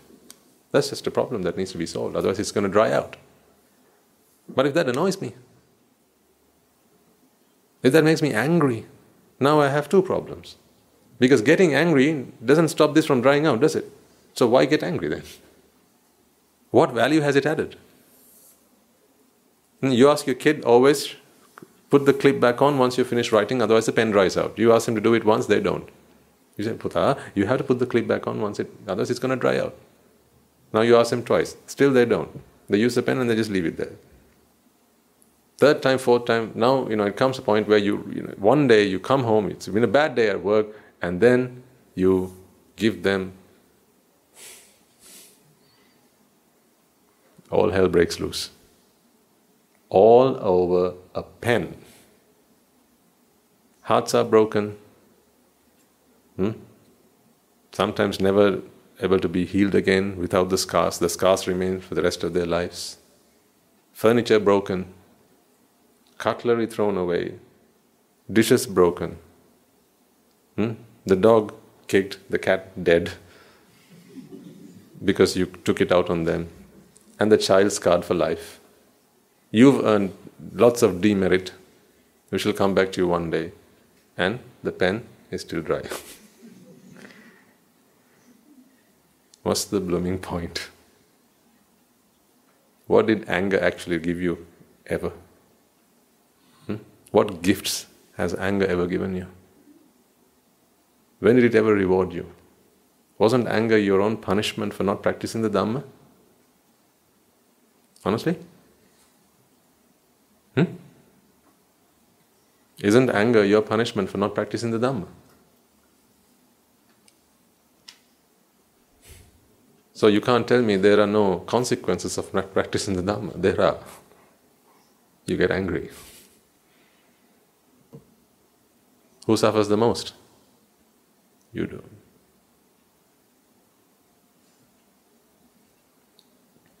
Whether you believe in going to hell or not for doing un- unwholesome, unmeritorious deeds when you are dead, whether you believe in that or not, you can create hell for you in this life itself. If hell is synonymous with fire, when you're angry, how does, you, how does it feel inside? A flame, isn't it? You're burning inside. You know, when it's hot outside, you can take yourself into an air conditioned room and it's cool, nice and cool. You can take a cool shower and then you're okay. You can get into a bath and you're fine. But when you're heated up inside, what do you do? When you're angry, how many cold showers are going to help you with that? What setting do we need to put the aircon on when you're heated up inside to cool you down? Nothing. You know, make getting angry a thing of the past. I want you all to have that day where you can say, Swamin Wahanse, I honestly can't remember the last time I got angry. For that, you have to practice the Dhamma. There is no other way. Taking a walk, thinking about something else for 10 seconds, none of these things work. How do we know? You've tried it. You know it doesn't work. Trying to get your mind off it and start thinking about something else, go watch the TV for, for a few, few hours. No, just let let, let it, get it out of your system. You know that doesn't work because the problem still remains. These are not practical solutions to practical problems in life. No one has practical problems to practical, solu- practical solutions to practical problems in lives other than the Buddha. That is why we say Natti me saranang anyam buddho me saranang varam. We've tried every trick in the book. They don't work. Watching TV when you're angry just because you want to take your mind off things doesn't work. Listening to music when you're sad, when, the, when your girlfriend's given you the boot, it doesn't work. Haven't you tried that enough times to know that it doesn't work? Comfort eating doesn't work. It doesn't work. Then you just have to, you know, pain away at the gym. That's all you have to do at the end. And then the doctor says you've got high cholesterol and blood pressure and diabetes. And this is these are whenever you take the wrong solution to life's problems, you are creating more problems to yourself than the ones you solve. You're always creating problems. For a mental vexation, don't look for answers anywhere other than the Dhamma. This is the best advice I can give you all. For any mental vexation, don't look for answers anywhere other than the Dhamma, you will be sorry you did. No questions asked. You will be sorry you did. You will be. You will come back and say, I wish in that moment, in that moment I was reminded of the Dhamma. I wish in that moment I had I used the Dhamma. And like I say, you know, now you have no excuse because you are armed with the Dhamma. All you need to do is now practice it. Make getting angry a thing of the past. Perhaps sensuality doesn't bother you so much. Maybe it does for some, maybe it doesn't for others. But the same same principle applies. You know, when there are things or people or experiences that you want to have, and you know it's burning you from the inside, don't look for answers other than the Dhamma. You will be sorry you did. You will be. Today, people, you know, they are they have they've got they've picked up diseases that they have to live with for the rest of their lives. And we are so advanced now that these days you can't even talk about these things because people get offended.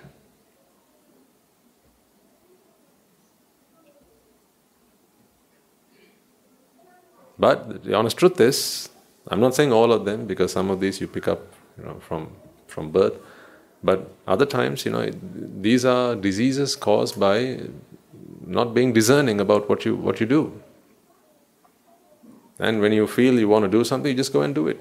It's a mental vexation, but the, the, physically you have to suffer. I mean, in vain, isn't it? When the Dhamma prevails, when the Dhamma is available to us, they suffer. People take drugs. People take alcohol. They drink, they try to drink away their problems. I'm sure in the audience there are those who tried that, used to try that at least. Maybe you don't do that now, but at least used to try that. Every other day you were half drunk because you had so many problems to get through, but you had no you had no dhamma to work on, so therefore you, you just drank away your problems. But you know for you know you, you know this very well. When you are back sober, the problem is still there. Absolutely more health problems, money problems. Financially, you're better, you're worse off. Health-wise, you're worse off. Your children have now get, taken bad examples. They think that is what they have to do. When there are problems, you just have to drink them away. And you know, when you are intoxicated, when you are inebriated, you don't know what's going on. You've, you've struck your wife, you don't know about this. Like half the furniture in the house is broken, don't know about this. The, the, the, the doors are broken, the glasses are broken, they're shattered. Don't know about this. And then you wake up and you realize, good Lord, who did all this? Were we burgled last night? yes, your sense was burgled. This has either happened to you or you've been there when this happened. You know what I'm talking about. Some of you may have grown up in families where your, your parents were like that. Maybe your father was like that. Have sympathy. What else can you do? In doing so, they earn tremendous amount of demerit. And they left scars on you now today you're trying to come out of. A lot of young children, they resort to taking alcohol because that's what they that's what they learned when they were growing up. That's what they saw their parents doing when they were younger. And then they get into relationships, you know, get married, and then when they're angry, what they know to do is hit their spouses because that's what they've seen their parents do. The thing is this any man who's sane, who's in the right state of mind, doesn't do it. They don't. They don't do it. I mean, because it's not civil to do that. But once you're drunk, you don't know what's going on. You can't think straight. You can't even walk straight, let alone think straight. Then all of this is, I know, I'm not someone who talks against taking alcohol or drugs or whatever. My, my, my job here is this and nothing else. When you have a mental vexation, only take the Dhamma. The Dhamma should be your drug. The Dhamma should be the medicine that you take. Anything else, and you're spelling disaster for yourself. That's a disastrous concoction that you're cooking up.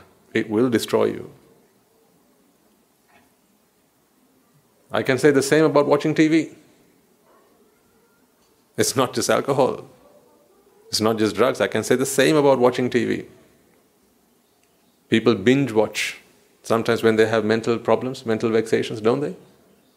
You know, maybe they're, they're suffering from grievance. They've lost someone in the family. What sometimes people tend to do is they just go and sit down, put on their Netflix, and they'll watch series after series after series, binge watching. Trying to forget their problems. It doesn't work. It doesn't work. How can you forget something like that? It doesn't work. when the memory comes back to you again, because you know, this is just, just chitta. This chitta you can focus on something else, but the next chitta is going to come along, and then that is reminded of the event that occurred, and now you're back in the same state. You're just trying to, you can't watch away your problems. Just as much as you can't wash away your problems. You can't do that. The Dhamma has to be your drug. Whenever you are in these situations, folks, please resort to the Dhamma. I speak to you with conviction because I did it and it worked. And it continues to work. Don't look for answers anywhere else. If you do, you will fail. And you will only have yourself to say sorry to. Only resort to the Dhamma when you have mental problems, mental vexations, mental pains, and mental frustrations, annoyances.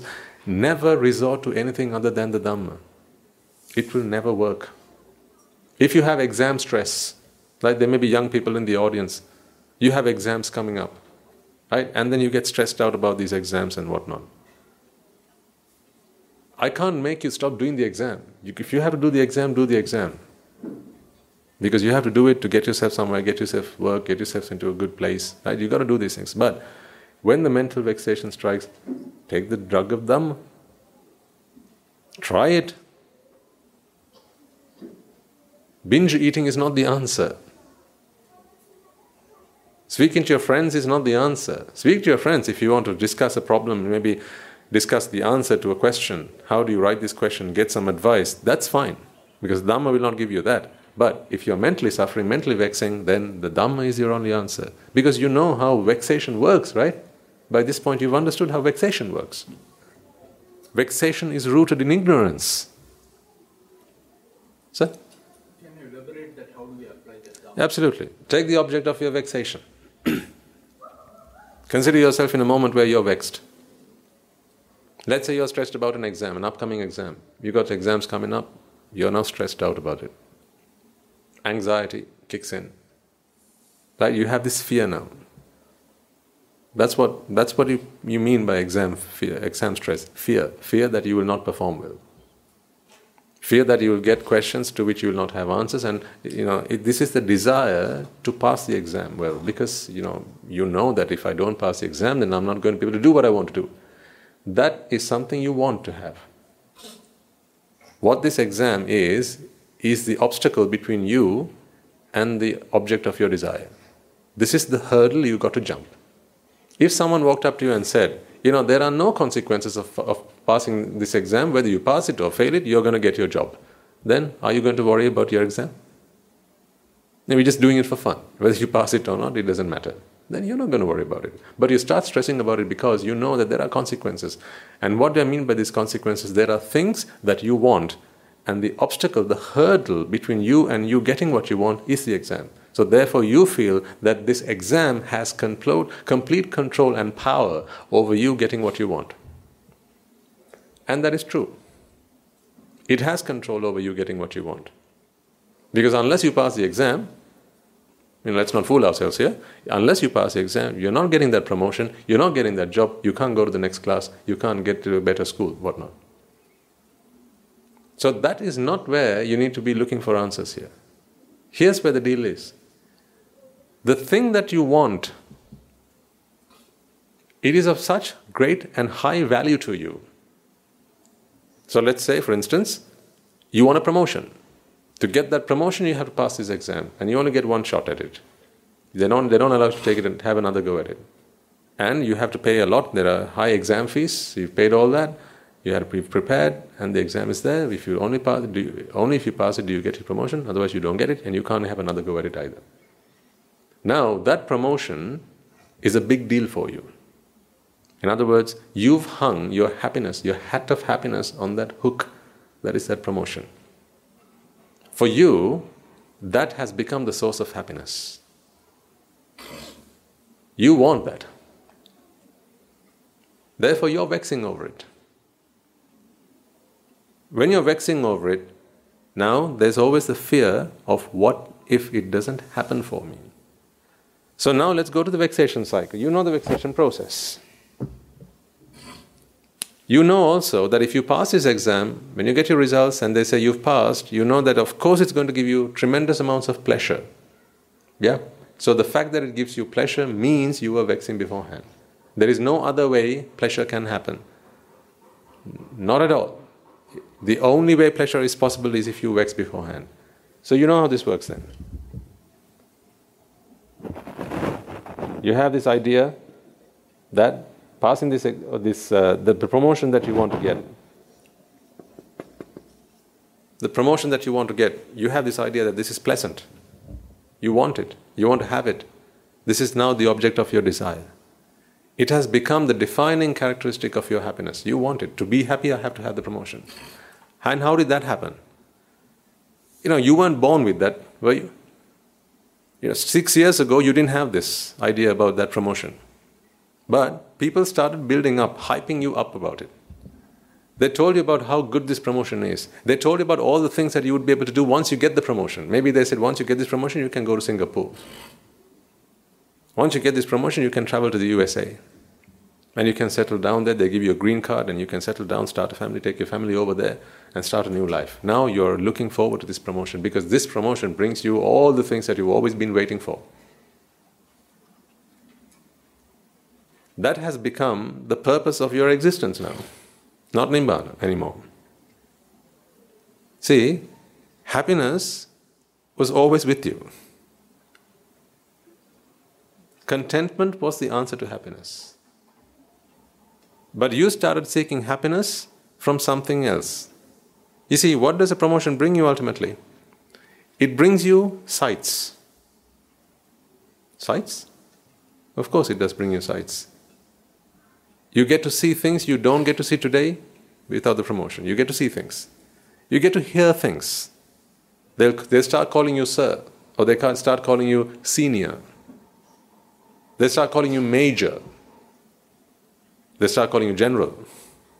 These are the things you start to hear sounds.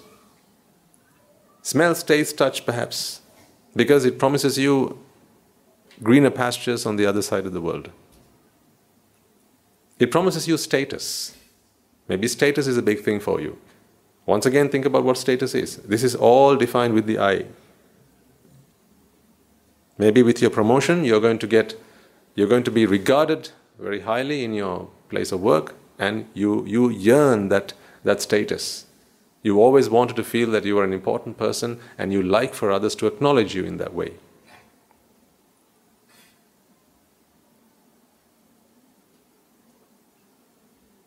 Who wants all this? I. Where is that I that wants all this? you know, the funny thing is, this I who's going to get the promotion is not the same I who's going to do the exam. Oh, what a pity. You are going to stress over it. Someone else is going to get the promotion. You work for your, you know, you work nine to five. You work 30 days a, 30 days a month, right? Someone else gets the, gets the pay. So when these things happen to you, bring yourselves to reality. You have a sense of self. This is only a perception of self. This perception of self you build up in your mind, and now you have a future, you have a past, and you have a present.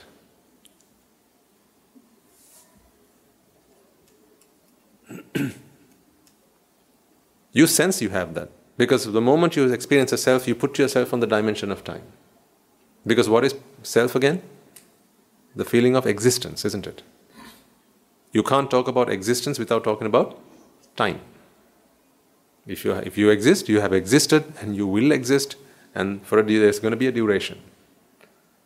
So, therefore, things that have happened due to cause and effect, all due to cause and effect,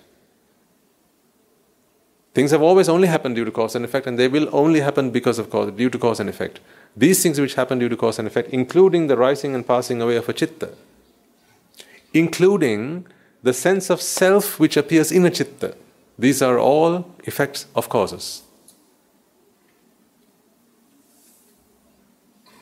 But you're ignorant of this in this moment.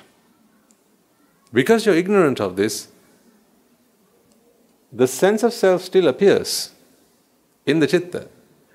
A sense of past, a sense of future, and a sense of present creates in the mind. This is created in the mind. And then now, passing the exam is, of course, an event that is going to happen in the future. Or right now, you just have to do the exam, right? The passing, the results, and the promise of whatever it's going to bring you, the prospects, the better prospects, these are all things to happen in the future. Why does this chitta feel that it's going to get all that? Why does this chitta think to itself that I am going to get the promotion? Because it projects a future. It doesn't realize that this is just a chitta manifesting in this moment. All I have to do is pick up my pen, not even write the answers. The next chitta has to read the question. The next chitta has to start putting, put, the, put, the, put the pen down to the paper. The next chitta has to write one letter. And you know it's not one letter. There are maybe a billion chittas that go into constructing one letter.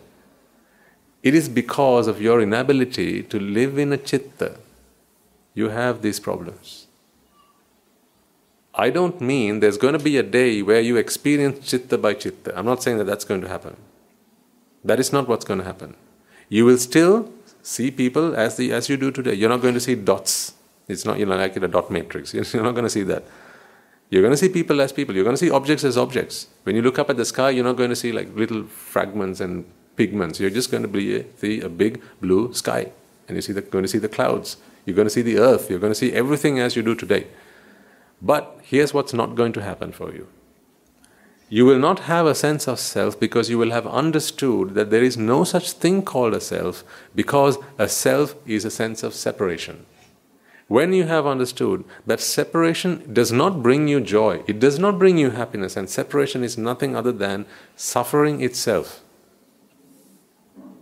The sense of separation is nothing other than jati. This is the creation of the dependent origination process that starts at avidya and ends at jati. Bhavapacya jati. Once you come to this understanding, the sense of self has no, has no reason to prevail because it's based in ignorance. It's based in ignorance. Ignorance is ignorance of the jati.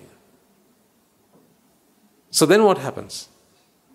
Once you begin to realize that this sense of separation never brought you any happiness. It is suffering itself.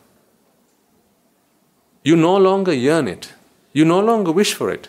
You no longer want it, and you no longer vex for it. You know, remember, ladies and gentlemen, this is not in your control. In other words, by your control, I mean it is not in the control of the self. Because the self is only a sense of self, isn't it? The self can never be in control of anything. So there is no such thing called self control, although they talk about it highly.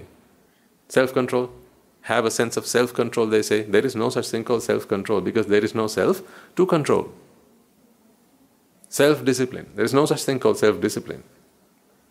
Conventionally, yes, we, still, we talk about it. Even when we talk about you know management, leadership, and so on, we talk about self discipline, self control, and all that. But in absolute terms, there is nothing that the self can do other than bring you the 11 great fires. That's all the self can do. It can bring you fear.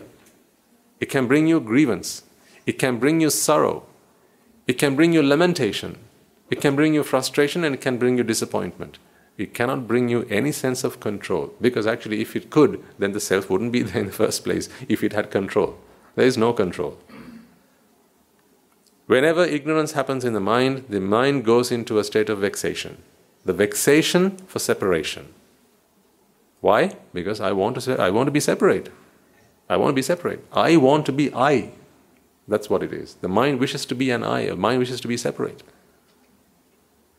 In the example of the exam, the promotion and, and the exam and whatnot, you see that future event as a single, as a product, as a unit, that single event. And you experience yourself as an entity.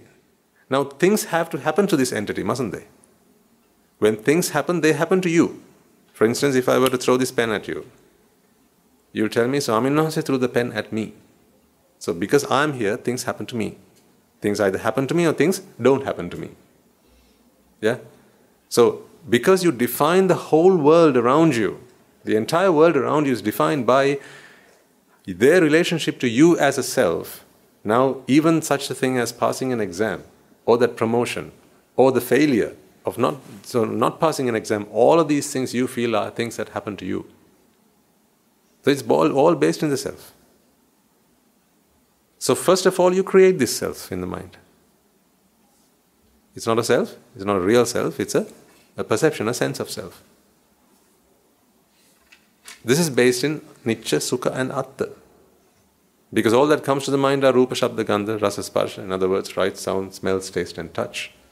When these things come to you, the mind goes into a state of vexation to experience a unique entity because that's what the mind wants. And you know, sometimes this might sound like Greek to some of you. It's like he's going on about self and self, and why don't really make any sense of all this really? It might sound a little bit bizarre, it might sound a little bit absurd, and maybe even a little bit abstract. But you know, the best way to focus on what I'm, the best way to understand perhaps what I'm trying to explain to you, ladies and gentlemen, is answer this question for me. You know you are just a body and a mind. Why do you feel that you are an individual? How do you explain that? Why do you feel that you are a person? Why do you feel that this is your body? Why do you feel that you are an entity? How do you explain that? Where's the, what's the basis for that? What's the foundation for that? If not for ignorance, and you are just a chitta that arises and passes away, how can a chitta have a name? You think you have a name today. If someone gets your name wrong, you, you feel offended. You feel insulted. If someone says something to you, maybe if they criticize some, some bodily aspect of yours, like you're wearing specs and someone says, hey, blindo, you feel offended. If you're fat and someone says fat so, you feel offended. If you're short and someone calls you a shorty, you feel offended. Why? Think about this. Why? This is the body that they're referring to. Why does the mind feel hurt? Now you have to you, you need to find an answer to this. Why is this so? The reason for this is because the mind always wishes to separate, identify, make things unique, identify things as a unit, isolate things, and separate things. This is what the mind does when the mind is ignorant and it thinks that the world is Nitya, Sukha, and Atta. In other words, the world is not based in cause and effect. There are things and there are things they are. That's it. Things in this world, they are separate. And things in this world are identified with self. When the mind believes in this principle, when it's ignorant in this manner, all things that it can, comes into contact with, it feels has a connection, has a relationship to oneself. That is why you feel when you look at yourself in the mirror that this is my body. You know, today, perhaps you go in front of the mirror and you look at yourself and you start to contemplate no, this can't be my body, this is just a body, this is just matter. Right? Don't you have to train yourself to do this now? Because you've never done it this, this way before, you never felt this way before, you never felt the need to do this before. But today, you look at yourself in the mirror and you think to yourself, no, although it feels like I'm looking at myself, this is not myself, this is just the rice I ate two weeks ago. So today you try to make that distinction. But all this while, you never felt that there was any, any difference there. You felt that this is all part of the same thing. And you didn't, you know, it came to you naturally, didn't it? So now you have to ask the question how did that happen naturally? That is the natural process of dependent origination. Avidya Pachya Sankara, all the way down to Bhava Jati, this is the natural process that created this fantasy in your world in your mind and gave you the impression that you are an entity. Once you had this image that you are an entity, now everything in this world is connected to you in some way, either in a positive way or in a negative way. You either like them or you dislike them. So that is what is going on here. When you, have, when you feel the fear of an exam coming up, you feel that exam is something to do with you. You can't help this feeling unless you take refuge in the Dhamma. You'll always feel this way. Just like when you look at your children, you feel this is my daughter, this is my son. How? How? You know, there can, there can be a biological connection, but how can there be a mental connection? Just think about this. How can there be a mental bond? Biologically, yes.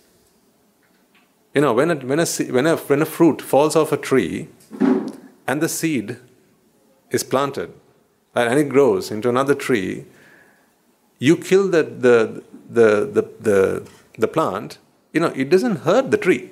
It doesn't hurt the mother tree because there's only a biological connection. There is some DNA or RNA in the case of plants, but the, the tree doesn't feel any mental connection. Because of course, the tree doesn't have a mind, but even if it did, unless there's going to be attachment and ignorance, there's no way that they, they, can, they can feel a sense of fear or grievance or sorrow of any sort. This is why an arahant doesn't feel that way. That's why an arahant can be okay no matter what happens to the people around them, to the objects around them, because they don't feel that these things are mine or these events, these objects have a connection, relation to me. That sense of me is gone. But the sights still remain the same, the sounds remain the same, the smells, taste, and touch, they all remain the same. The only thing that is gone is a sense of self. So, therefore, when you have that exam fear, exam anxiety, exam stress, in this example that we're using here, ask yourself who's doing the exam?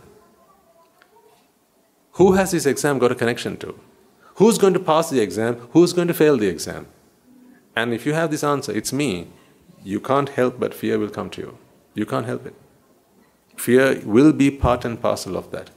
So, therefore, there's only one way to, to, to overcome that. What's that? Go for a walk. Jump up and down. Go watch TV so you can forget it for a while. Eat something so you can forget it for a while. Go to the gym, run so you can forget it for a while. Nonsense, right? Nonsense. Absolute nonsense. How does eating help the mind? Is it the mind you feed? How does going for a walk help the mind? Is it the mind you take for a walk? These things don't help. You need the Dhamma. Here's what the Dhamma will do the Dhamma will re engineer the mind, it will change its thinking patterns, it will put sense into the mind. The mind only suffers because the mind is ignorant. The mind thinks that I am a self. It is me, and these things are all happening to me. But put the right code in there. It's like a software program. Just put the right code in there. This code is buggy, the one that you have. It's got bugs in it. Therefore, it, it crashes, it, it, heats up, it runs into uh, you know, fatal errors, and so on. It keeps throwing exceptions. But debug that code. That's what the Buddha Dhamma helps you do. All you got to do is just change one way of your thinking. You think Nitya Sukha Atta, change that to Anicca Dukkha Anatta. Us, it doesn't happen overnight because it needs some contemplation, it needs some practice. You need to put in the code and then practice it. Even Nitya Sukha Atta, you've practiced it so much. That's why it is. It happens to you so naturally. It's like driving, and you know, when you're, you're stuck in traffic, you don't think about applying the brakes, do you? The moment you're, you know, sometimes when you drive your car home, you don't even think the number of times you've changed gear, the number of times you've pledged, you know, you know used the pedals. You, you don't even think about it. If someone asks you how many times did you change gear, don't know. But while you were training, while you were learning to drive, you were probably very conscious about that. But then it becomes second nature to you, you don't even think about it. This has happened to you with Nitya, Sukha, and Atta. Now you don't even think about it, it just happens. The moment I show you this, you think one duster. One duster. This duster is a unit. You can't stop yourself from thinking that way because you have practiced this. You have trained yourself to do this. So now all you got to do now is train something else. Train the new Dhamma. Now we go with Anicca, Dukkha, and Anatta look at this and ask yourself is this a single unit or is this merely a manifestation? Causes matter in this arrangement at any given moment. Pachupanna. But it has the nature of being together. It has the nature of being, being a unit. It, it, it, it represents itself as a unit. But that's it. It's just a structure a structure of materials together. This is just matter, energy together, held together by other energies. That's all it is. It is not a single unit. Therefore, this is not something that something will happen to. I say again, this is not something that something will happen to. Because this is not one thing, it's just an arrangement of matter. That's it. So, someone comes and cuts it in half. It's not the duster that is now in two halves why do you say there are two halves? Yeah. when you say something is now two halves, what you're implying is it was one before, right? That's why I say two halves. And why is it half? How do you know it's half? I show you something. How do you tell me? How do you say it's half of something? Where's the other half? Where is the other half? That's in your mind. That's how you know something is a third or a quarter or half of something. Why do you say it's half an hour? Where's the other half of the hour? That, that's in your mind. That's in your mind. See, when you look at the clock, the face of the clock, right? There's one arm here and the other arm here, right? So 12 here and uh, 9 here. Then I ask you what time it is. You say 9 o'clock. If you had the minute, minute hand, say this is the minute hand here, right? And uh, your, it's going to be 12, just, just before 12, you say it's quarter to 12. So in your mind, you have 12. The hour is the complete thing, quarter to that. Why do you say quarter to 12?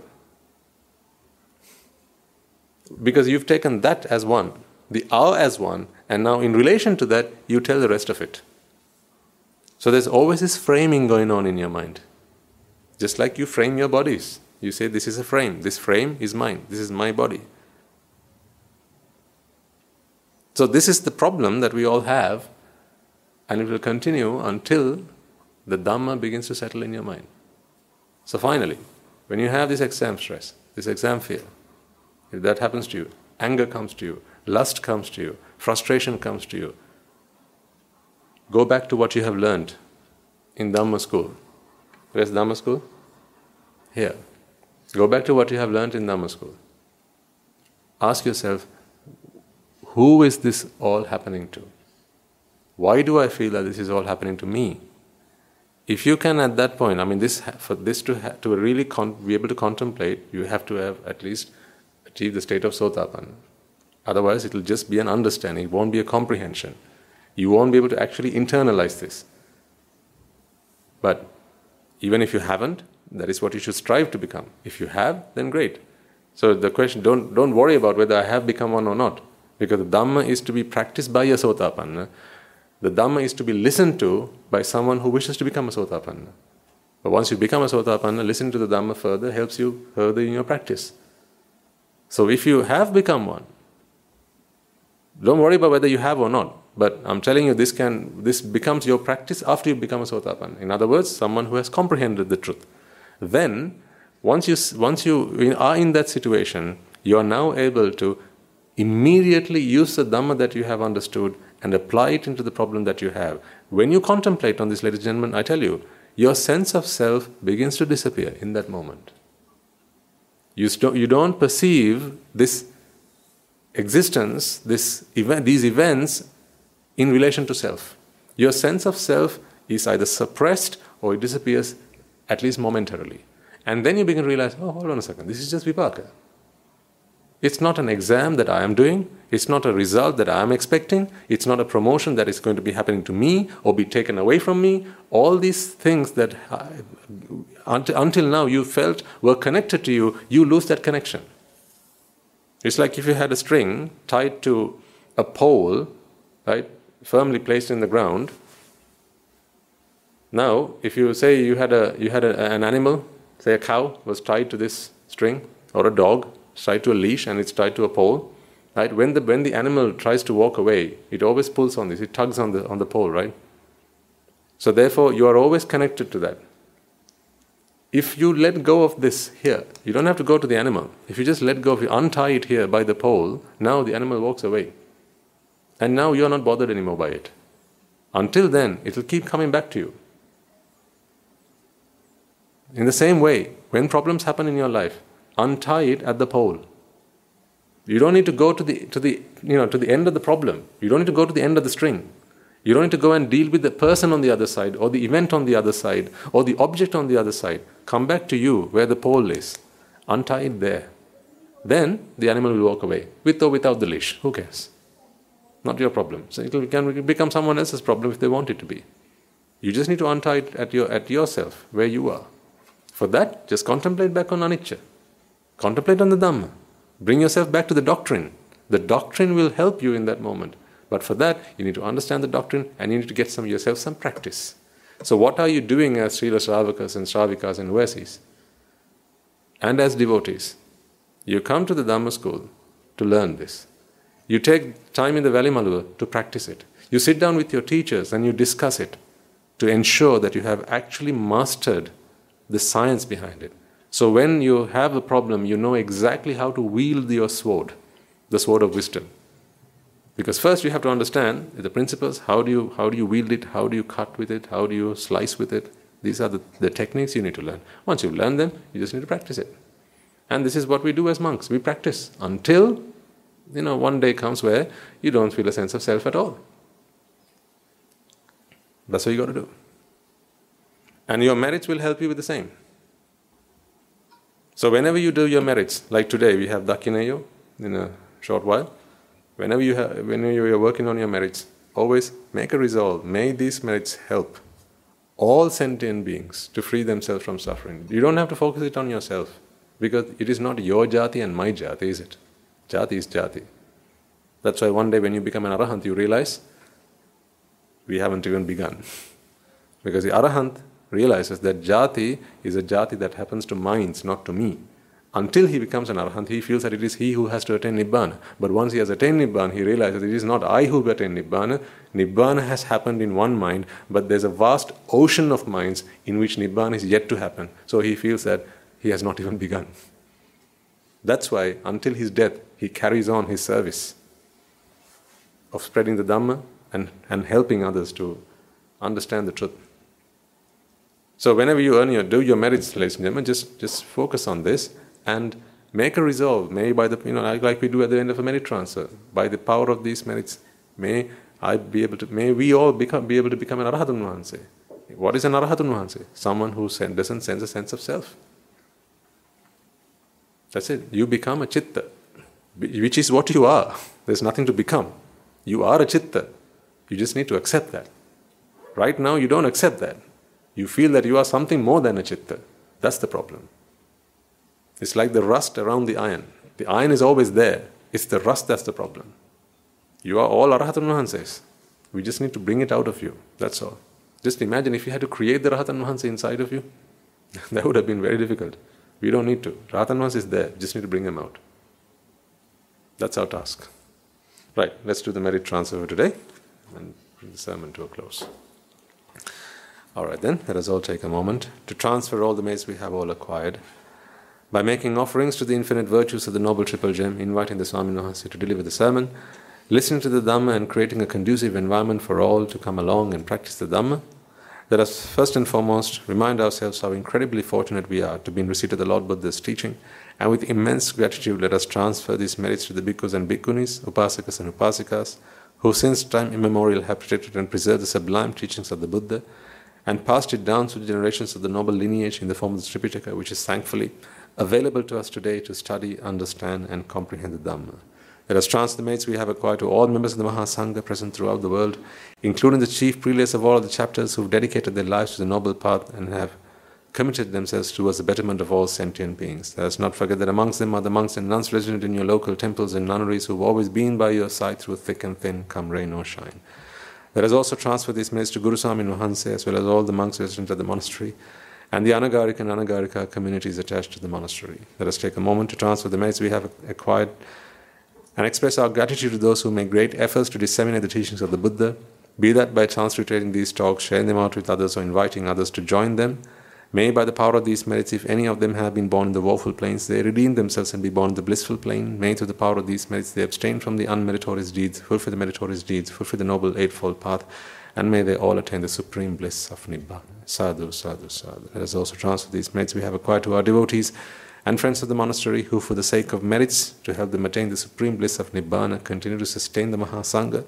This includes everyone from those of you who've contributed to the construction of the monastery to those who provide the Mahasangha with shelter, alms, robes, and medicines, as well as those who pass on their know how and continue to extend their well wishes. May, by the power of these merits, they abstain from the unmeritorious deeds, fulfill the meritorious deeds, fulfill the noble eightfold path, and may they all attain the supreme bliss of Nibbana. Sadhu, sadhu, sadhu. Let us also take a moment to transfer merits to our mothers and fathers, husbands and sisters, brothers and beg your pardon, brothers and sisters, husbands and wives, sons and daughters, grandparents, uncles, aunts, cousins, nephews, and nieces, our friends, our acquaintances, our employers, our employees, our teachers, as well as everyone and anyone who've gone the extra mile on our behalf, helped us, supported us, and assisted us in any way, shape, or form. May they all rejoice in these merits, and by the power of these merits, may they be healed of any physical and mental ailments and overcoming obstacles to their spiritual progress.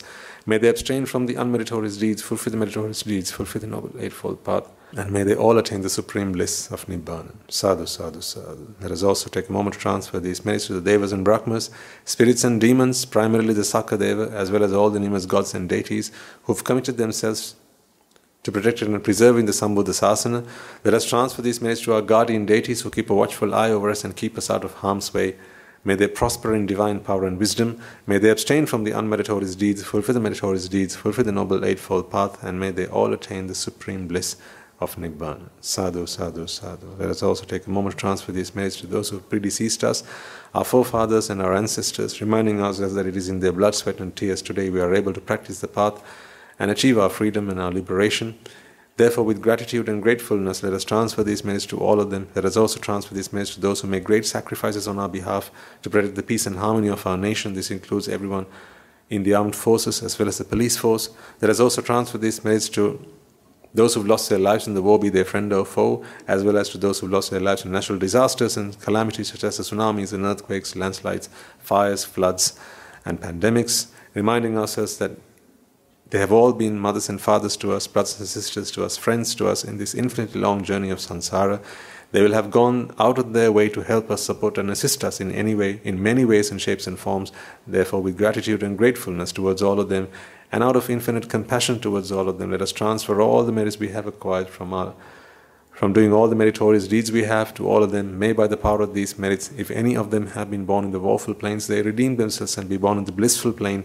May they abstain from the unmeritorious deeds, fulfill the meritorious deeds, fulfill the noble eightfold path, and may they all attain the supreme bliss of Nibbana. Sadhu, sadhu, sadhu.